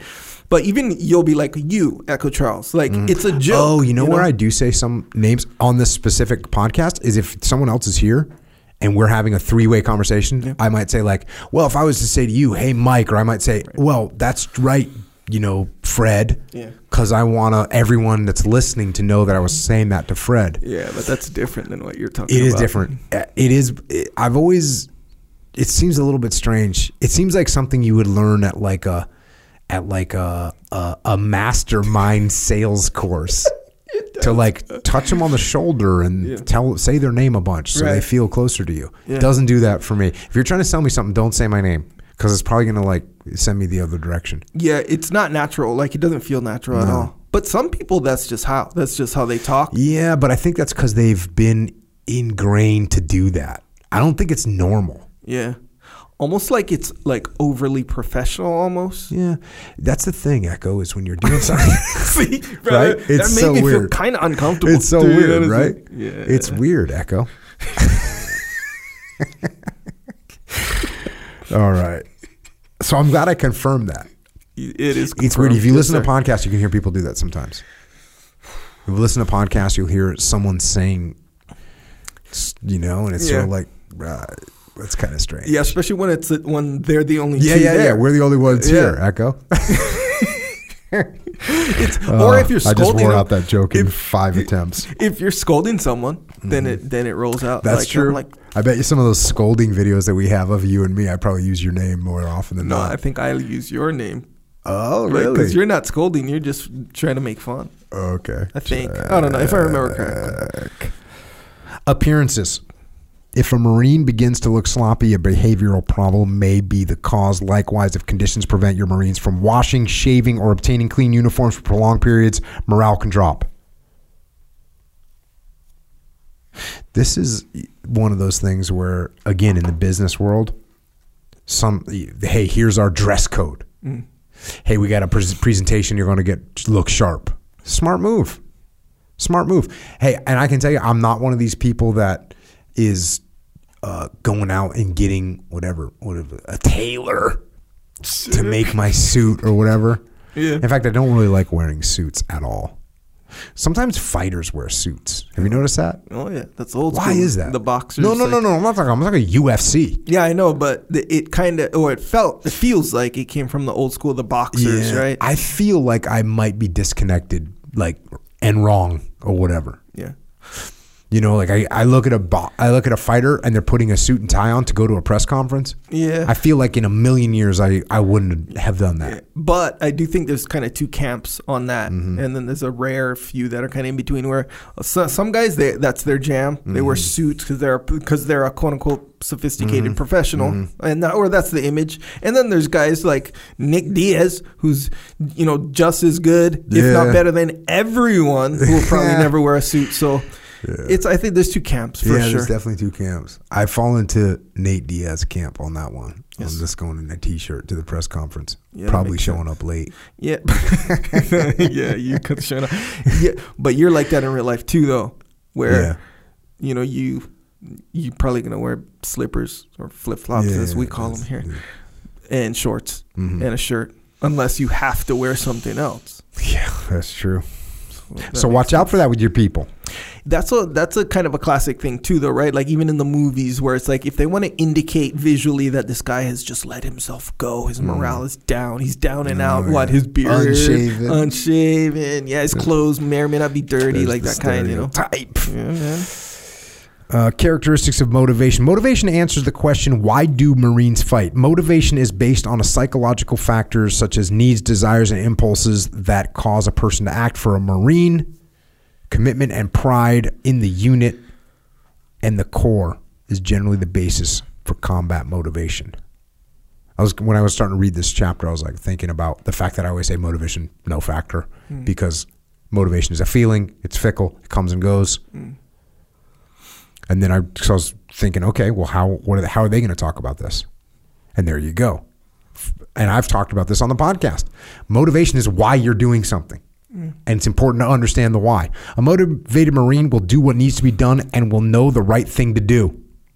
With effective leadership and attentive concern for maintaining high morale, motivation will also be high. However, motivation is much more than just an indicator of morale. It is a key element that must be understood by everyone in your squad. In combat, motivation has special significance to Marines. S.E. Smith's U.S. Marine Corps in World War II provides an illustration of this motivation. Quote, in a foxhole, in the center of the tenuous line he had done much to hold, PFC John Aarons, an able company automatic rifleman, lay quietly, his eyes closed, breathing slowly.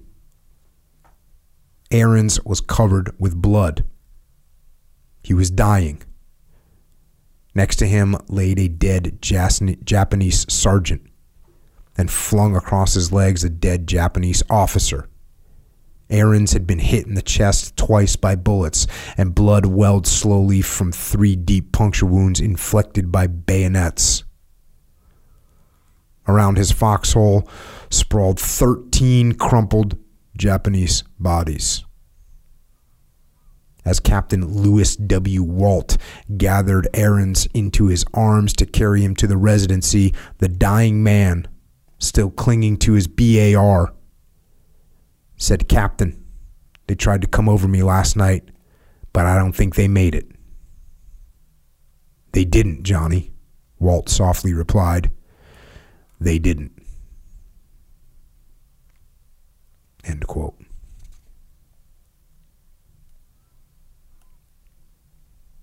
And then it goes on to say what will motivate your Marines to fight, like PFC Aarons? What causes them to have this measure of tenacity and the ability to continue to fight when others would give up?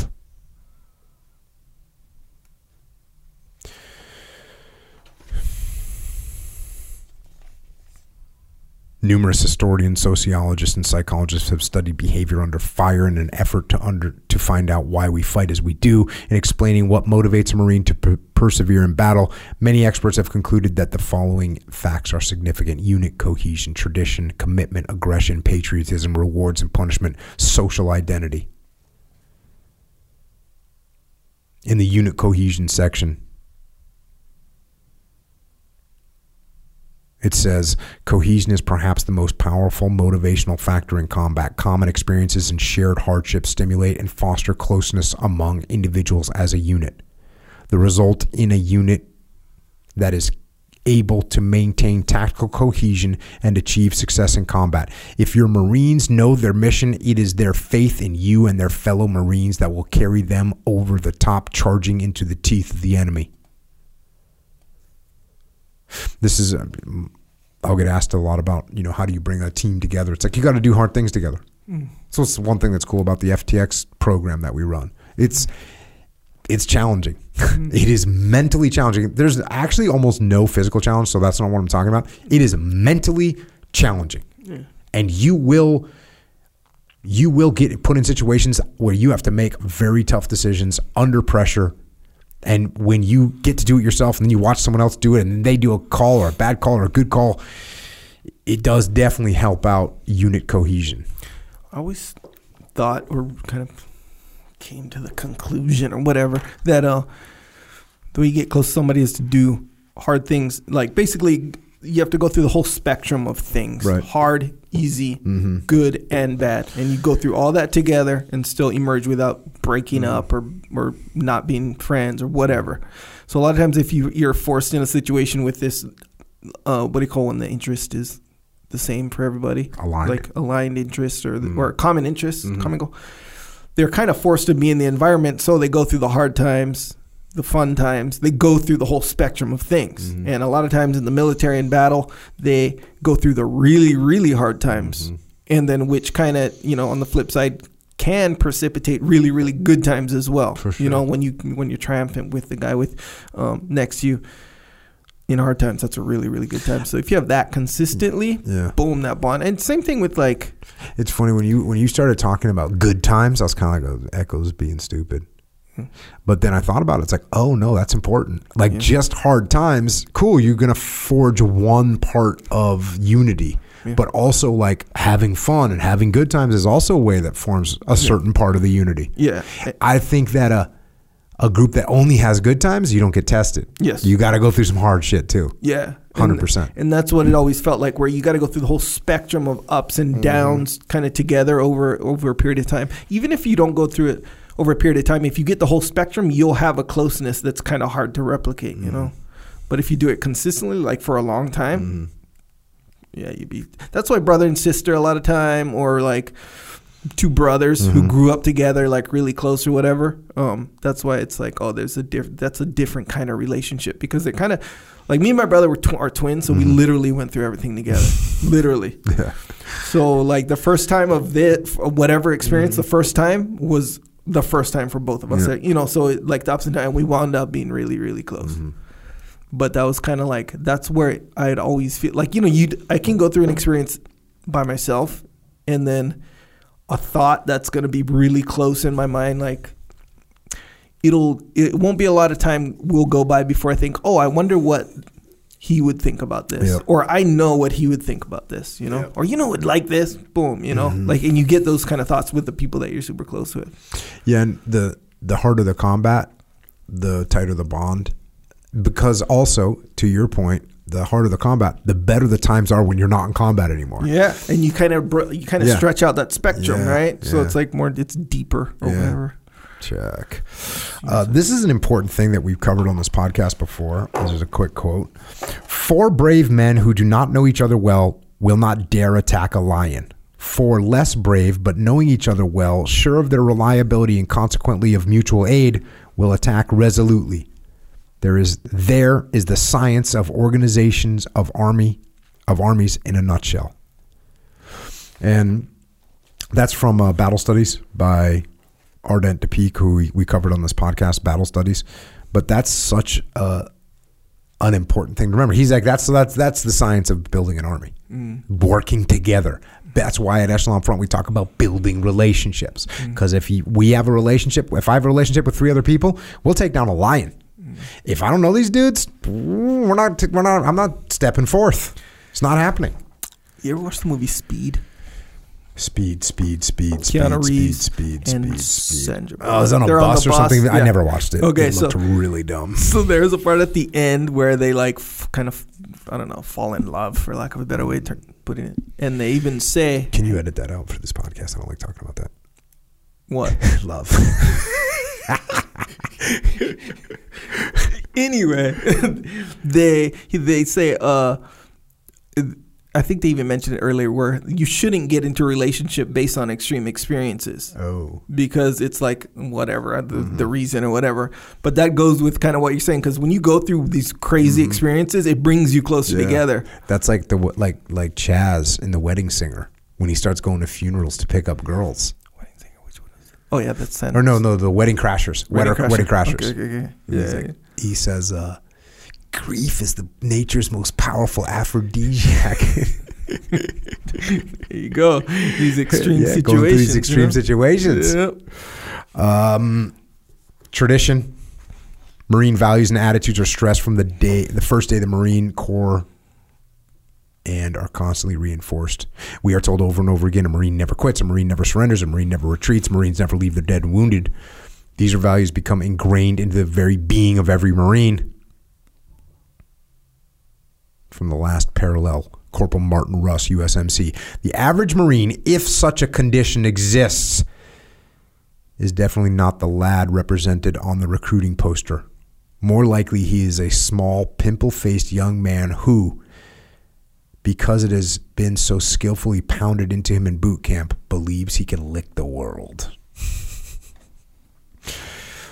commitment. There's a quote in here about commitment. Men take a kind of hard pride in belonging to a famous outfit, even when doing so exposes them to exceptional danger. This is an essential element in the psychology of shock troops. Talks about aggression. Compassion for the enemy and non combatants is a characteristic that is not uncommon among Marines in the battlefield. However, you must recognize that an aggressive fighting style is our trademark. Seek to maintain this determination and initiative as long as necessary to accomplish the mission and overcome the enemy. Understand that you will bolster the confidence of your Marines by accomplishing the mission at the lowest possible cost in casualties. Patriotism. Every Marine must be convinced of the right, rightness of their country's cause. Rewards and punishment. The purpose of our system of rewards in combat is intended to reflect the recognition of Marines as warriors. This recognition of heroic efforts and sacrifices on behalf of your fellow Marines is an important leadership responsibility. When it comes to combat, there is no amount of pay or any medal that can adequately award any Marine for risking their life to achieve a particular objective. When Marines who have experienced combat are questioned, they tend to respond that their greatest fear was being perceived as less than adequate in the eyes of their fellow Marines. Their only reward was the respect, praise, and recognition which came from within their unit. That is uh, no doubt.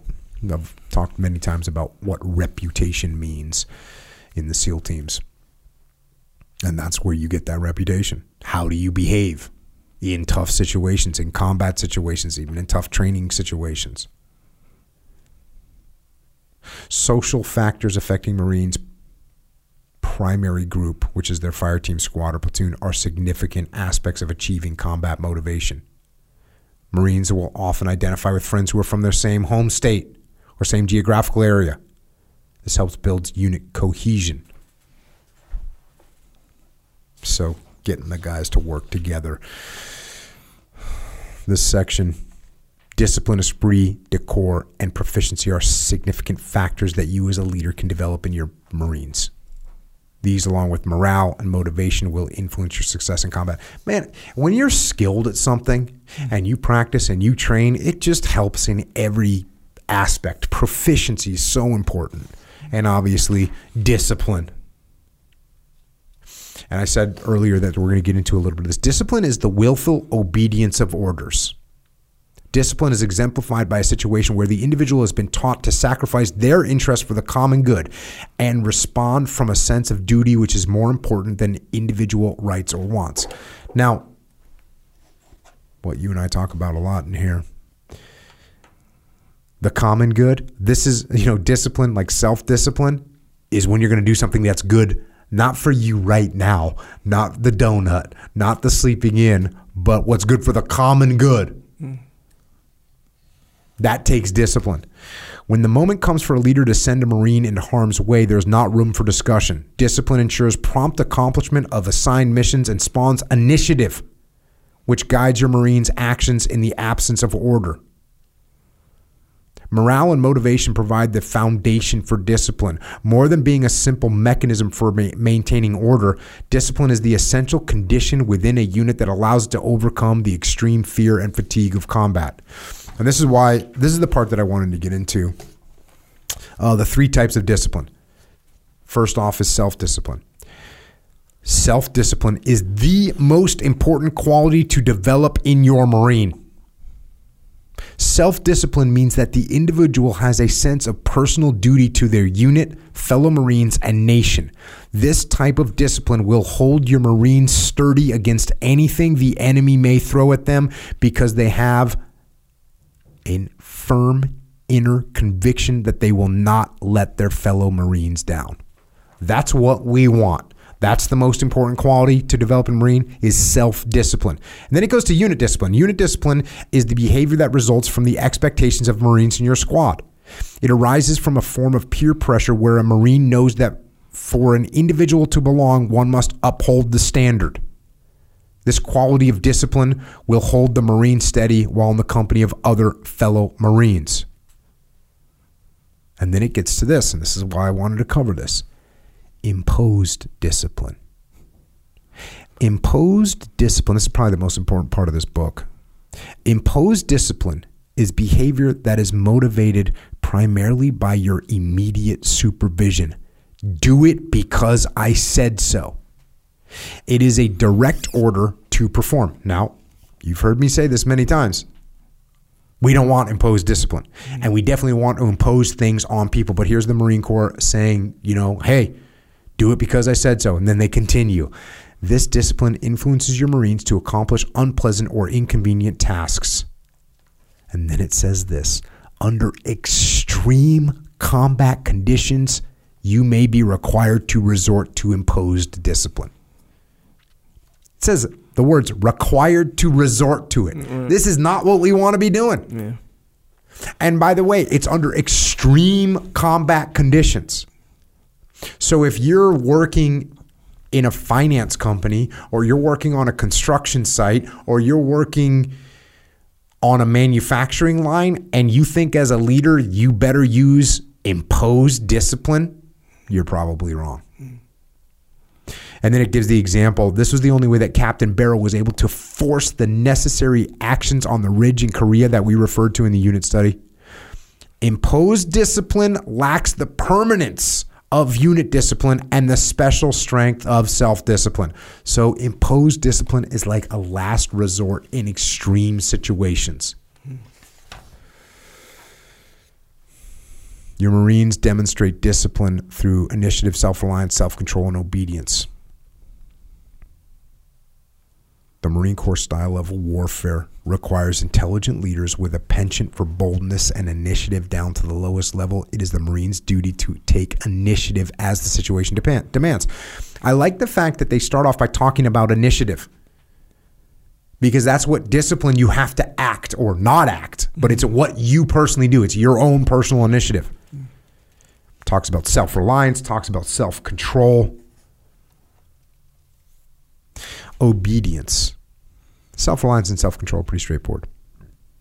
Obedience is when your Marine responds without question. When all of your Marines respond to your orders as a team, a sense of unit is unit is created, whereby everyone recognizes that their role is to contribute to something more important than one any one individual.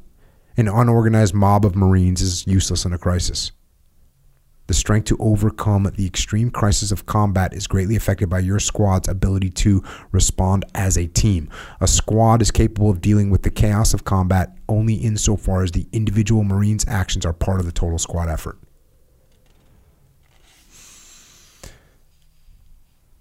We obedience, right? This is this is I'm surprised they didn't go a little bit more into you know these situations where you're in extreme scenarios because otherwise obedience is what is occurring not because you have given direction but because everyone knows what we're trying to accomplish mm. That that that's how a good unit should work. A good unit should work. We get into an enemy contact and everyone knows what to do, not because they're obeying, but because they know what to do. They know why it's important.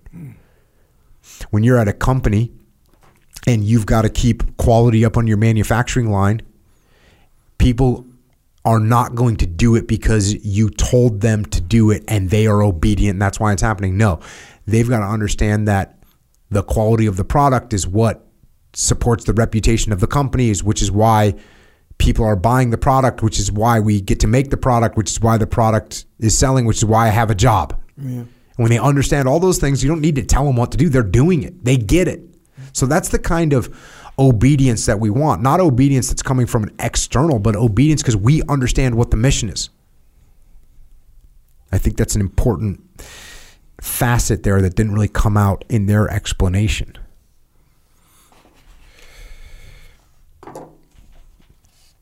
Got a little section on esprit de corps, the unit spirit and character of the group, not the individual. This is us working together. Some indicators, expressions from Marines that show enthusiasm and pride for the unit, good unit reputation among other units, strong competitive spirit, willingness to participate by the members in unit activities, pride in the history and traditions of the unit. Those are all good things. Here's some ways to improve this esprit de corps. Be the symbol of fighting spirit you want to develop. Start new people off right by ensuring them their welcome into and reception by the unit. Train your Marines as a team. Develop the feeling that the company as a team must succeed. Instruct them in history and traditions. This is something I explain a lot to companies. You got to explain what's happening, where you've been, what you've achieved. Use appropriate, proper ceremonies, slogans, and symbols. Use competition wisely to develop a team. Try to win in every competition. Use decorations and awards properly. It says this make your Marines feel they are invincible, that no power can defeat them, and that the success of corps and country depends on them and the victory of their unit. Now we got to be careful because we got to watch out for arrogance, mm-hmm. right? Invincible is a strong word. Invincible is definitely a strong word. Proficiency. This uh, I mentioned this is so powerful because I think it helps your competence so much. Proficiency is advanced in knowledge and skill. The example they give here is once again from the book Battle Leadership by Captain Von Schell. In peace, we should do everything possible to prepare the minds of our soldiers to, for the strain of battle. We must repeatedly warn them that war brings with it surprise and tremendously deep impressions. We must prepare them for the fact that each minute of battle brings with it a new assault on nerves. As soldiers of the future, we should strive to realize that we will be faced in war with many new and difficult impressions, dangers that are thus foreseen and already half overcome. I'm going to say that again dangers that are foreseen are already half overcome. If you know what's coming, man, you're already halfway there. Already halfway there. In preparing for combat, of course, they go through a section. What do you need to know? Friendly capabilities, enemy capabilities, the face of combat, and mental and physical fitness. This is straight Sun Tzu, right? Know your enemy, know yourself. Friendly capabilities. This is not limited to knowing yourself and your job. This includes knowing your Marines, equipment, and weapons. Know the techniques of combat and the tactics that are used by a unit of your size. You got to know the same thing about the enemy, enemy's capabilities, their weapons, their troops, their equipment. The face of combat. Says the goal of this course is to help you understand the battlefield environment. Although that is not possible to realistically recreate the battlefield in training, you and your squad should learn as much as possible about the actual conditions of combat during training. You know, this is something I wrote about this in, I can't remember if I wrote about it in Leadership Strategy and Tactics or in the foreword to About Face, but about how I knew when there was no war, I knew there was like a gap that I was missing. I knew there was something I didn't understand. Mm-hmm. You know, the big the big mesh. Yeah. There was some element and I just tried to read to try and understand it. So I could figure out what I was looking at, what I was what I was in for.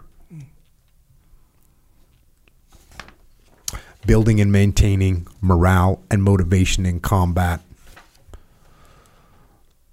Belief in the mission is the source of morale and motivation. That's why in Extreme Ownership, we, we wrote a chapter called Believe. You got to believe in what you're doing. You got to believe in what you're doing. Developing this belief not only involves developing your squad's confidence that the job must and will be accomplished, it also involves a deeper understanding that their individual sacrifices and efforts are necessary and relevant. What do you got to do? Instill confidence. Leadership from the front is particularly effective. Your Marines will always respond when they see that you are willing to take the same risks as them. Make sure you're assigning people to the right jobs. Make sure they get rest, food, quarters. Remember, four hours a night. You know, we got to keep that going. And it says here aside from providing food, rest, and quarters, you must also be concerned with attention to duty. You must check to see that positions and weapons are properly located, equipment and weapons are maintained, and that you attend to the numerous other details that make an effective combat unit. This requires that you have discipline and develop a habit of training and critiquing so that lessons learned do not have to be relearned.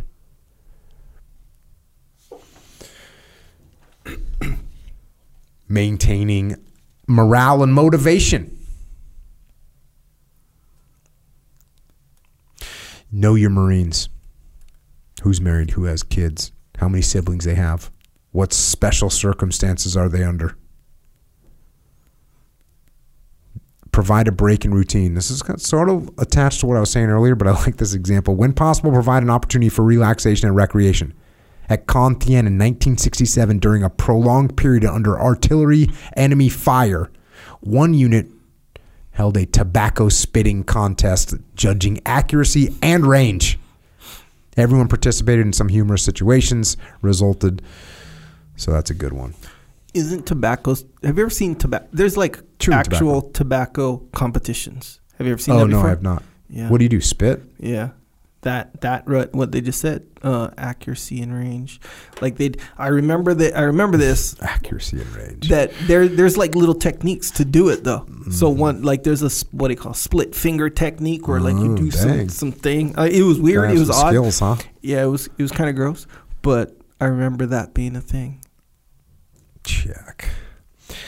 There's a section here, and it's this is again how to maintain morale and motivation. This is probably one of the most important things. Include subordinates in the decision making process whenever possible. Again, Leif and I wrote about this. You never have all the answers, and some of your Marines may have good ideas. Listening to your Marines is not required to use their ideas, but it will improve their morale to know that you are willing to listen to them. And by the way, they're going to listen to you more. They're going to listen to you more. Maintaining discipline. Crucial elements health. Check the physical condition of your Marines, foot inspections, changes in clothing, hygiene enforcement. Overall personal cleanliness must be continuous. Proper care for cuts, blisters, minor wounds, rashes, and other conditions directly reflect a unit's level of discipline. A unit's health discipline or lack of will affect its ability to fight. Man, check on your people. Make sure the weapons and gear is maintained appropriately. Make sure that people are staying in the game. Make sure they're keeping their helmets on and their their weapon close at hand. All that stuff. That's all important for discipline. Just like treating people with respect, maintaining that military courtesy. Rehashes on that. Combat may not require spit and polish, but it does not remove you from the obligation that you have toward your seniors. Discipline's what separates your squad from a mob of armed civilians. like that. Gotta like that. And building esprit de corps. Marines are competitors. Whatever the event or sport, they like to be challenged and they like to win. If you engage your Marines in competition against another unit, your Marines will band together to overcome the challenge, which will build esprit de corps. It's so good to have competitions. Whatever you're doing, you got a sales team, let's get some sales teams competing. You got competition on your manufacturing line. Let's see you can have the most squared away workspace in the office. Let's see you can have the most squared away job site at the construction company. And let's judge it. High standards come from teaching your Marines and then consistently correcting them. It's a bit strong. when I read that. Like, dude, you don't want to be constantly correcting everyone. Yeah. I guess it says consistently, consistently correct. Even that, I'm going to back off a little bit. Mm. I'm going to focus on what matters, mm. but I'm going to pay attention if there's some slack happening. I'm not going to let it get out of control. Mm. But don't don't s- expend a ton of leadership capital on that. Don't don't let that happen. Foster team thinking. As a leader, your squad consists of three fire teams, each with its own personality and capability. During platoon or squad training, have your fire teams compete against one another. Let the losing fire teams do the winners clean up. Like those are the kind of things. Good to go. Talks about um, when you train, train for the conditions of combat. This is something that's important. Is the way you do th- the way you train impacts everything that you do, S- and and you'll you'll mimic what you do in training with everything that you do.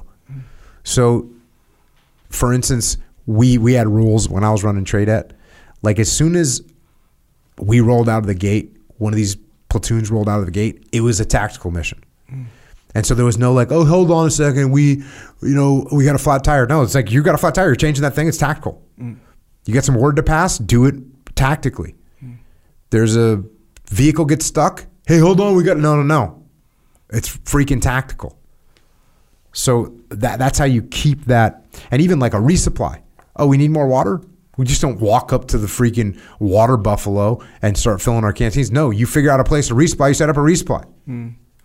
When you say ta- it's tactical, like what?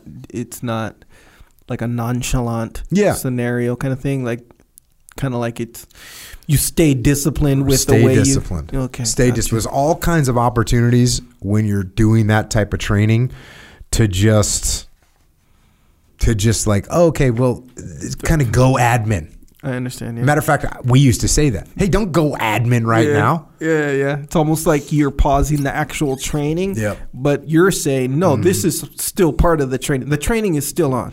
And you know what? The TRADET guys, my guys, influence that. So if my guys were coking and joking, it would it would immediately well not immediately in a lot of cases it would transfer over to the platoon.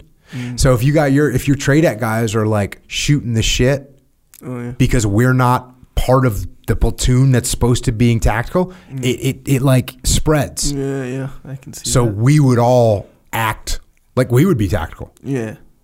there's so many. I had a, I had a little moment of memory because JP and I were out on an FTX, and in the FTX we do at Echelon Front, we use this high speed laser tag system, which is really cool. Yeah. But in TRADET, a lot of time we use paintball or simunition, which is shooting paint rounds. Hmm. And so one of the things that you could do as an instructor is as a like let's say a platoon's walking down the street or they're walking down a hallway hmm. and I was grading them or watching them, hmm. I would go up and sort of like cover my face and kind of crouch down as if I was about to get shot with paintballs. Yeah. and you'd see like the the platoons would get so hyped, like you could see they're just instantly going to full alert mode Oh, yeah, yeah. because they think they're about, about to get shot. And yeah, we'd have like I'd, I'd have like a little like uh, put my hand up over my face just to kind of hide from the impact of the simunition. And you'd do that when like the training is not going on, kind of a thing, or when would you do that? Let's say a platoon is walking down a hallway during a training during exercise. a training exercise, Okay. and and they of course there's a thought in their mind like, hey, we, we might get shot at right Oh, now. yeah. But when they see me covering up my face and Yeah. covering up like my groin with my hand because Right, I don't sure. want to get shot, sure. Or if they see JP like holding his face and putting his hand over his Right, over right. his crotch because he didn't want to get shot. When as soon as they see that out of the corner of their eye, they're like, "Oh, it's coming!" Because you know Okay, we're a TRADET, we Yes. know what's coming. Yeah, you're the instructors. So You're Yeah. not okay. Okay, gotcha. uh, there's actual like pranks on YouTube. I said I don't really condone the pranks, but you can watch them on YouTube where people will do that kind of stuff. Where just in public, like the people just in public, like they'll like cover themselves, just Oh, like like oh, something yeah, might yeah, be like something coming or something like that. Yeah, and then and watch Yeah, the people react sure. in the exact same way. So it seems like an element of nature there, where it's Yeah. like, yeah, of course. And know? then you it's not just an element of nature to TRADET because you are probably about to get shot. So, but that's sir. important as a trainer that you you maintain that high level of professionalism and you can't be coking and joking when you expect the platoons to be tactical and you're sitting around like an idiot. Uh, there's an example in here from Chesty Puller from the book Marine, which we covered on the podcast. Bad news only increased the tempo of Puller's training. He cornered Colonel Pedro del Valle, the great gunner who commanded the 11th Marines, and he said, Colonel, you'll be starting artillery training next week. I want you to let me know when you'll fire. I want to get my troops under it as often as I can. Every day afterward, the men of 1 7 were in the field and the 11th Marines were firing. Shells streamed overhead until the whoosh of flying metal became as familiar as rifle fire. There were many bursts nearby, but no accidents. Puller was the only battalion with such training. He's just taking his guys out, getting them conditioned to, well, to freaking bombs going over your head. So good stuff. And the last little section here that just talks about fitness, physical and mental fitness. Combat is physically grueling. The demands made on your squad are going to be extreme and vary with the environment in which you are operating. Routine physical training in Camp Lejeune or Camp Pendleton is not going to prepare your Marines for the oppressive heat and humidity of Okinawa or the extreme cold of a Norwegian winter. Demanding but creative combat oriented physical training will serve as a better way of getting your squad into shape. And then it says mental fitness. Map exercises, tactical exercises without troops, and professional reading all help to prepare you and your Marines for decision making in combat. These forms of training are not exclusive to officers and senior NCOs. They are a way of practicing warfighting intelligently without having to bring your entire squad into the field. And you do get better at decision making. You do. I would got to see that all the time in trade, and I still get to see it with with leaders that we work with at Echelon Front.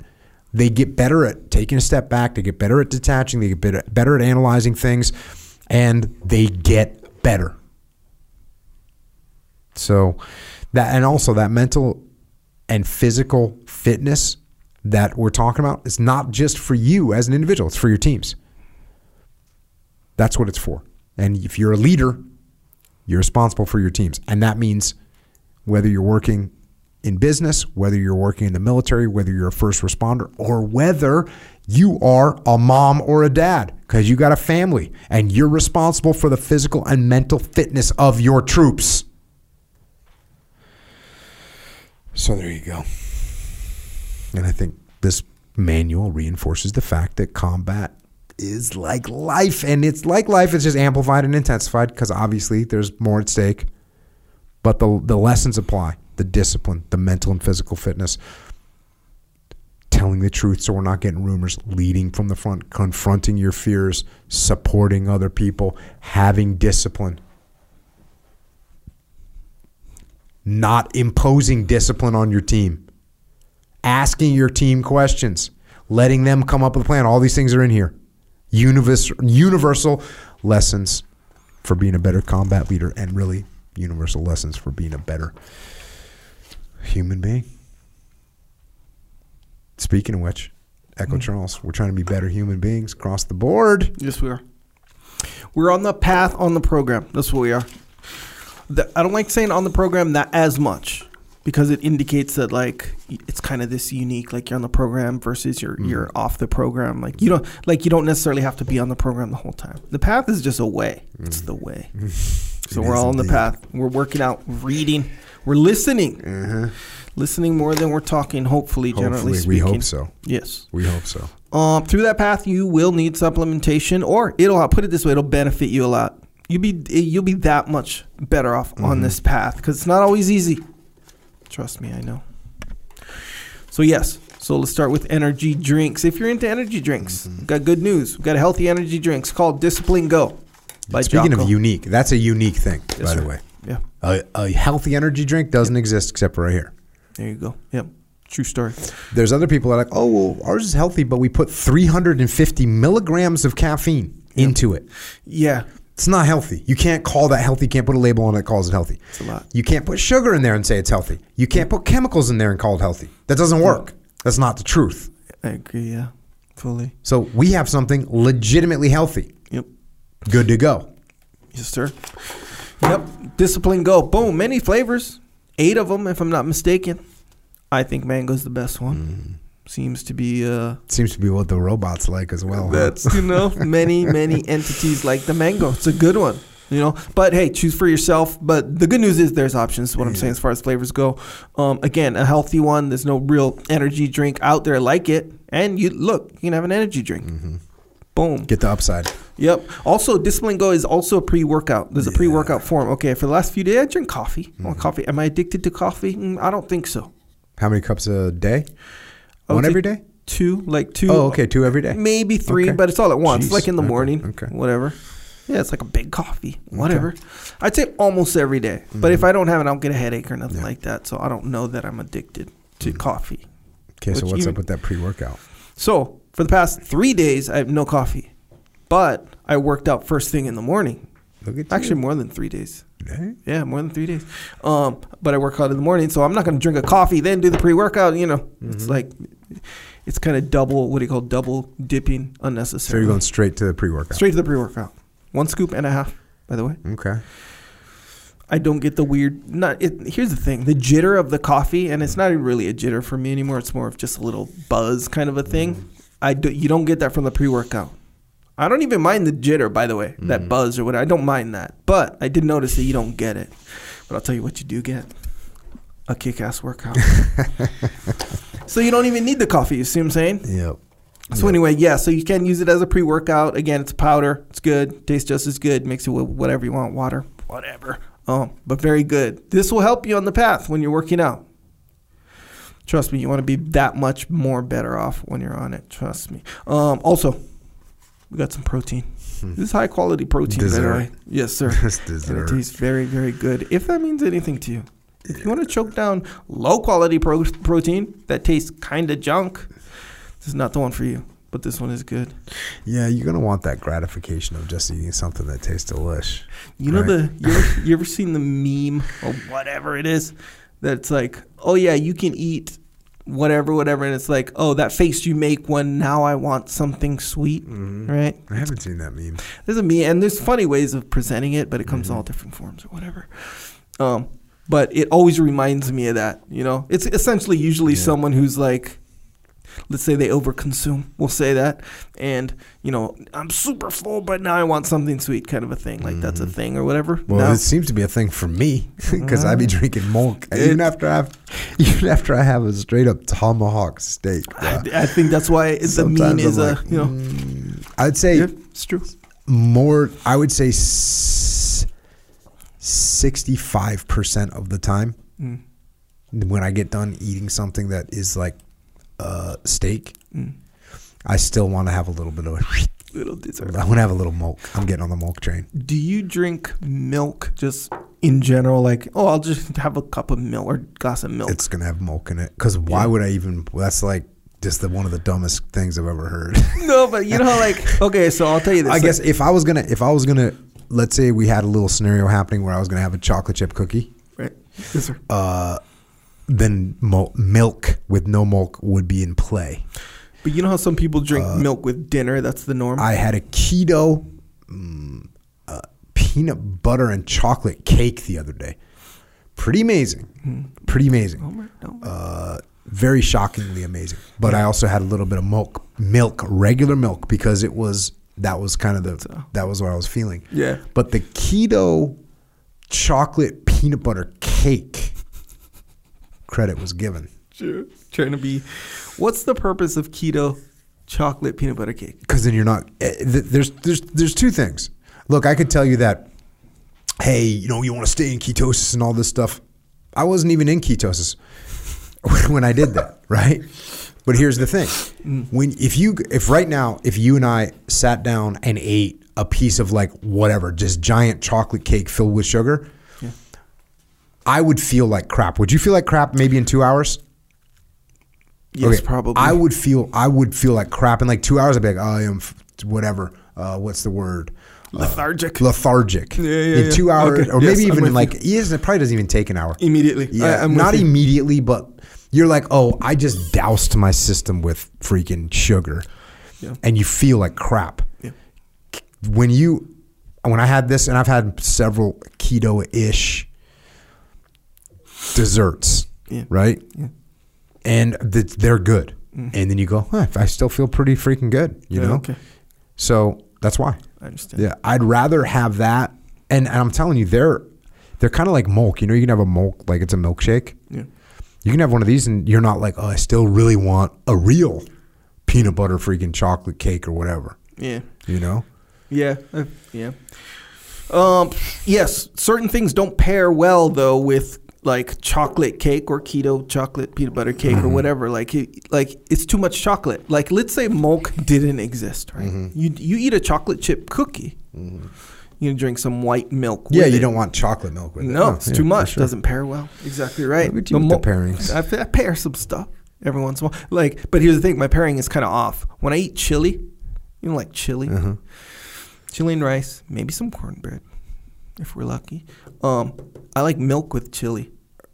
Is that Okay. that's weird, right? Doesn't seem I like that's the jam. It seems like a good call. I think it's a good call. Yeah, for sure. When I was a kid, my mom would make spaghetti, and I would just sit there at the table, like the rest of the family would be done, gone for an hour, and I'd be sitting there just eating spaghetti, and I would have a gallon of milk and just pouring glasses of milk and just pounding. it. okay, so that's exactly You know that time frame when you're, I don't know, four, 13, 14, 15, 16, your stomach is literally a bottomless pit. Yeah, bro, you that's so cannot eat enough. so true. You can't. My mom said I used to be like asleep in the car when I was like 12 or 13 Yeah. and just wake up and be like, can we get food right now? And my mom said if I didn't, if we didn't get over to a Mickey D's stat, Mm. Yeah. then I'd start getting hangry. It, I understand fully, and that is a thing. That's weird. That and you, I never thought about that specifically, but I do remember Mm-hmm. where like, okay, so I have this cousin Eben, Eben Charles, by the way. Um, Mm-hmm. Eben, E B A N. E B O N, if I'm Oh, not mistaken. E. B O N. I forget how to spell it. Nonetheless, Evan. um, he so he came to visit, and we're the same age. So Mm-hmm. he was, but or he was maybe uh, a year older than us. I forget. So I think same age. And we are I remember because we were in like sixth or seventh grade. But he was huge. He's huge, Mm. like tall dude, super tall. And he would drink a whole half gallon of, of juice. You know the half gallon Oh, cartons of juice. The whole thing. He just drank it. I was like, bro, like I can understand like that that juice is delicious, and I understand. But man, I'm not like. I'm not ready for that. That's a lot of juice to drink just in one go like that. and that's a lot. Two years later, I remember drinking a whole half gallon of Oh, juice. yeah, because you were in the zone. Yeah, well, because I grew up Yeah. to, you know, I, I don't think I was even his size, but I was like, at that time, I was like, yeah, maybe 14, 15 years old. Mm-hmm. So I drink the whole thing, and I remember thinking, oh, yeah, Eben was pounding this juice the same way, but I get it now, bro. When you're thirsty, you just want to pound that juice. See what I'm saying? But yes, the, and yes, I am thinking your stomach is kind of like a bottomless pit. You eat the whole Yeah, thing of cereal. oh, whole thing, You know, whole thing like it's nothing. Jocko's over here just pounding milk. Yeah. Whole freaking Check. gallon of milk. Nonetheless, milk. Milk. Put Get- milk in on the there. milk put train. whatever. Yeah, and there's a good, a lot of cool little recipes you can add to the flavors if you want. It's not necessary, totally necessary, but if you want, you can you can enhance that monk if you like. Um, also for your immunity and for things that you don't want to want to worry about. Try workout. Try lift weights. If you're into lifting weights, Which And you should be. I think you should be. Yes. Doctors think you should be. I, from what I'm understanding more and more, uh, resistance training and weights, are, in my opinion, the best form of resistance training, is the healthiest thing you can do for you, barring like ailments. You got heart things, situations, all this stuff, and of course, cardiovascular has a lot of health benefits. But as far as like immunity, uh, balance of hormones, uh, cognitive, like all these benefits, resistance training, Yeah. from what I understand, has proven to be We the best one. We're right? lifting. We're lifting. If you're lifting heavy, Mhm. and Yeah. your let's say your joint let's say your joints aren't all that we'll say or they're Mm-hmm. bothering you whatever your body will not let you lift heavy Mm-hmm. it'll try to be like hey let's not lift heavy Yep. It's, Yes. It's it's bad. It is bad. It's bad, and it's your body telling you that, and it's your body actually saying, "Hey, look, we wish you could, but you can't." yeah it's kind of like It's your body going, "Hey, you're old now. Just forget about it. Just give up." D O R. yeah, maybe not the DOR, but but kind of along those lines. You see what I'm saying? Let's say the morale of your body tends to lower and lower when your joints, your Oh, yeah. immunity, all this stuff. Um, and it's a natural Dude, mechanism. I surfed yesterday. My shoulders were. Uh, It's weird. They, they were just sore, not like uh, injured or anything like this, but like that motion. Yeah. And then not to mention, I've been surfing like every day for a couple, maybe like a week. Oh, yeah, sure. And my shoulders are tired, sore, but not sore, injured, like, oh, I can't paddle. Right, right. You know, so it's there you go. And Yeah. those shoulders got some miles on them, man. Uh, yeah. And we're just joint warfare up. I understand, yes. Joint warfare up. So for these ailments, joint warfare, super krill, Mm-hmm. that'll keep everything in the game. And then, then the, there's the vitamin D3 and the Cold War. That'll keep your immunity in the game, which you need. By the way, I don't know if you knew that. Uh, strong immunity, strong, strong life, man. Boom. hundred percent. Boom. But yeah, boom. You, yeah, you can get this stuff, by the way. You can get this stuff at, at. Mm-hmm. You can get this stuff. You can get the drinks at Wawa. We got some other convenience stores coming online pretty quick. We're already in a bunch more, but I'll, I should put together a list of those. So, yes, Wawa. You can get all the stuff at Vitamin Shoppe as well. Go in there if you want to try something out. There you go. If you subscribe to any of this stuff, which I recommend, then you can subscribe on jockofuel.com and you'll get shipping for free. Yeah. Because look, let's face it, we're competing with big. There's a big company around I've heard of that's shipping stuff for free. It's true. Even though they charge you money, kind of. Yeah, they do you- actually not kind of. They do charge you. Yeah, money. yeah, huh? The membership, So free shipping. What does that really mean? It means I paid you money and you're shipping. Was that free? prepaid shipping. Who are we? What are we doing? Is that where we're at? Yeah, that's where we're at. Yes, sir, it is. So we're not going to charge you to subscribe. You subscribe and you get free shipping. We're giving you a better deal Yeah. than some of those other big companies. It's essentially just a recurring. It's not even like a paid subscription. It's Yeah. a discount subscription essentially. Boom, win win. Good to go. Yep, good to go. Um, also, Origin USA. This is where you can get your American made stuff. Mm-hmm. So, jeans, boots, some athletic gear, durable goods. Bro, he's coming out with some good pants, bro. He had some um like what color were they? Like green, like whatever. He he made a post, Mm-hmm. Pete or Origin. We got all kinds of stuff coming. Bruh, it said next uh, print camo, and I think they're like camo jeans, We're we've got stuff coming. bro. We are we are investing. Look, when we say we're gonna, we've been. When we say this is rebuilding America and rebuilding manufacturing America, does that mean when we make money, we go, "Oh, cool, we made money. Let's go, uh, you know, buy a freaking new Corvette." right? No, we're no. not buying Corvettes. No, sir. Tell you what we're doing. We're buying more factory. We're buying more equipment. We're buying more material. We're reinvesting back right back into this this mission. So when you get a pair of jeans, thank you because it's going to allow us to make more jeans. It's going to allow us to make. We're bringing out a whole line. Origin Hunt. You probably heard me talking about it on on Joe Rogan. We got all that is in full swing, full swing. Getting that stuff designed, getting it. We're doing the test various uh, of the various um, layouts that we're using. So this stuff is coming Yep. and it's going to be made in America, hundred percent. That's what we're doing. So we appreciate the support. OriginUSA.com. We're, we're, we are we meaning you. Listen to this right now. It's not just it's not just us at the company. We can't we can't rebuild manufacturing in America without the support of you. This just won't will not work. It will not work. If you don't believe in rebuilding America, then this thing fails. If you don't believe in bringing manufacturing back to America, this thing fails. When you support, though, we're going to be unstoppable. And you know what? I'm willing to bet. Pete's willing to bet. In fact, we're betting the farm. We're betting everything. We're betting everything that America will come together and and help us bring manufacturing back to America. And listen, we are in an economic war. We are in an economic war with China. This is factually what's going on. We are in an economic war with China. And you and me and Origin, we are on the front lines of the economic war. We are the shock troops. So we appreciate the support of OriginUSA.com. Oh, yeah. Some jujitsu stuff on there as well. Best gis in the world. Literally the Yes. best gis in the world, and kind of by far. Because speaking of combat, you want to be in economic combat. We want to win. You also want to win on the mats of justice. So get yourself an Origin gi. I know there's a lot of them out there. Oh, a lot of people. If you're gonna look, if you're if you're training jujitsu, which you should be, if you're not training jujitsu, start training jujitsu, hmm. and then get an origin gi. Represent. Otherwise, again, you're you might be winning the combat front on the mats, but now you're losing the economic war against China. Think about that. Like, oh, cool, I'm winning. I can beat. I can tap this person. Oh, but I'm, my nation is losing a war against uh, another communist regime. Is that where you're at? Origin USA, people. Yep, it's true. Let's do it. Let's do it. Let's go. Bring it.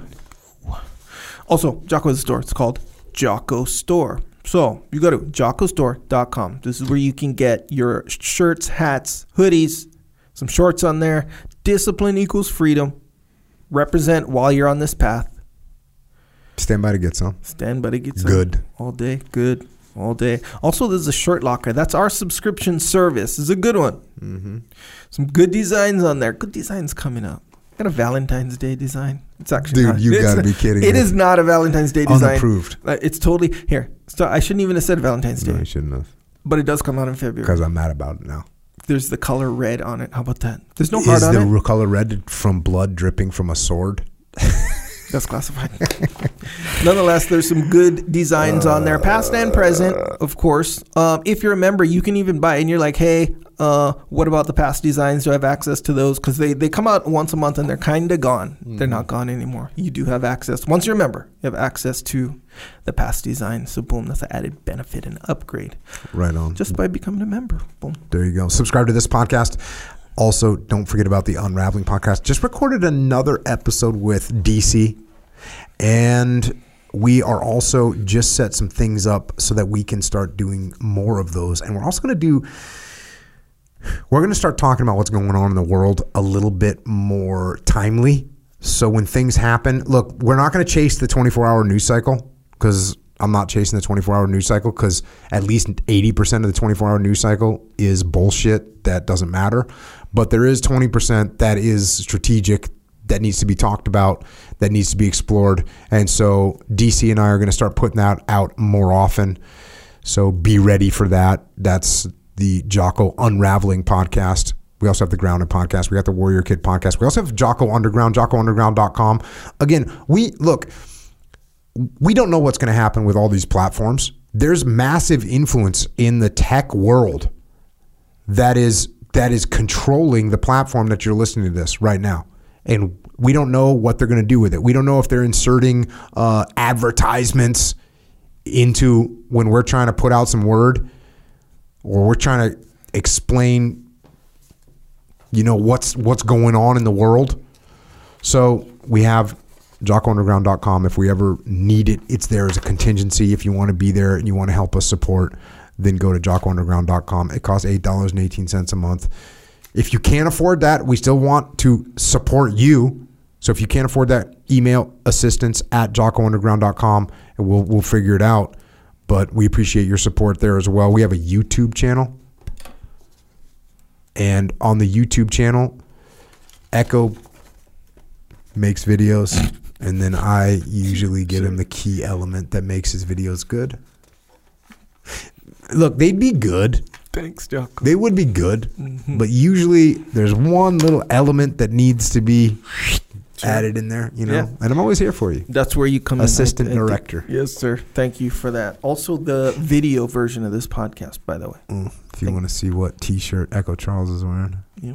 then you at, can do at that. any moment. It's true. Um, yeah. So yeah, there you go. Also, psychological warfare, which is an album with Jocko on each track, telling you how to get through your moment of weakness. This is an effective tool. It's a digital tool. So yeah, you can get that wherever MP3s are offered. FlipsideCanvas.com, Dakota Meyer, making awesome stuff to hang on your wall. Got a bunch of books. Final Spin, Leadership Strategy and Tactics, The Code, The Evaluation, The Protocol, Discipline Equals Freedom Field Manual, Way the Warrior Kid. Way the Warrior Kid, one, two, three, and four. Get those books for every kid that you know. You will do so much to enhance their life and get them moving in the right direction. Mikey and the Dragons for the little kids about Face by Hackworth. I wrote the foreword on the new version, Extreme Ownership and the Dichotomy of Leadership, that I wrote with my brother Leif Babin, who I also have a leadership consultancy with called Echelon Front, where leadership is the solution. Go to echelonfront.com if you want us to come and help you with your company, if you want to come to one of our live events. And you can also check out our online training, the Academy, called extremeownership.com. If you want to learn to take ownership of your life, of your business, of your family, of your fitness, of your health, then go to extremeownership.com. I'm on there two, three times a week live to interact. You want a question for me? Just go on there and ask it. ExtremeOwnership.com. And if you want to help service members, active and retired, their families, Gold Star families, check out Mark Lee's mom, Mama Lee She's got an amazing charity organization and she helps veterans and their families so much. Go to americasmightywarriors.org if you want to donate or you want to get involved. And if you want any more of my lame lectures or you need any more of Echo's disorienting declarations, you can find us on the interwebs, on the gram, on the Facebook, on the Twitter, on Gettr. Echoes at Echo Charles. I am at Jocko Willink. And to the Army, Navy, Air Force, and for this manual today, especially for the Marine Corps. Thank you for being leaders, doing the toughest job in the world, and that is going into combat. And to our police and law enforcement, firefighters, paramedics, EMTs, dispatchers, correctional officers, Border Patrol, Secret Service, and all first responders, thank you for doing what you do here at home. Also, an incredibly tough job which is keeping us safe. Thank you. And everyone else out there, think about all these factors. Not just for leading Marines, but for leading yourself. And it says in the book the self discipline is the most important quality. It is your personal duty to yourself. And if you develop this discipline, then like a disciplined Marine, you will hold sturdy against anything that's thrown at you. Based on that firm inner conviction that you will not falter, you will not flounder, you will not fail. And to demonstrate that discipline, to demonstrate that discipline, you have to show self reliance, you have to have self control, and you have to have initiative to make things happen. So take some initiative, go out there and get after it. And until next time, this is Echo and Jocko.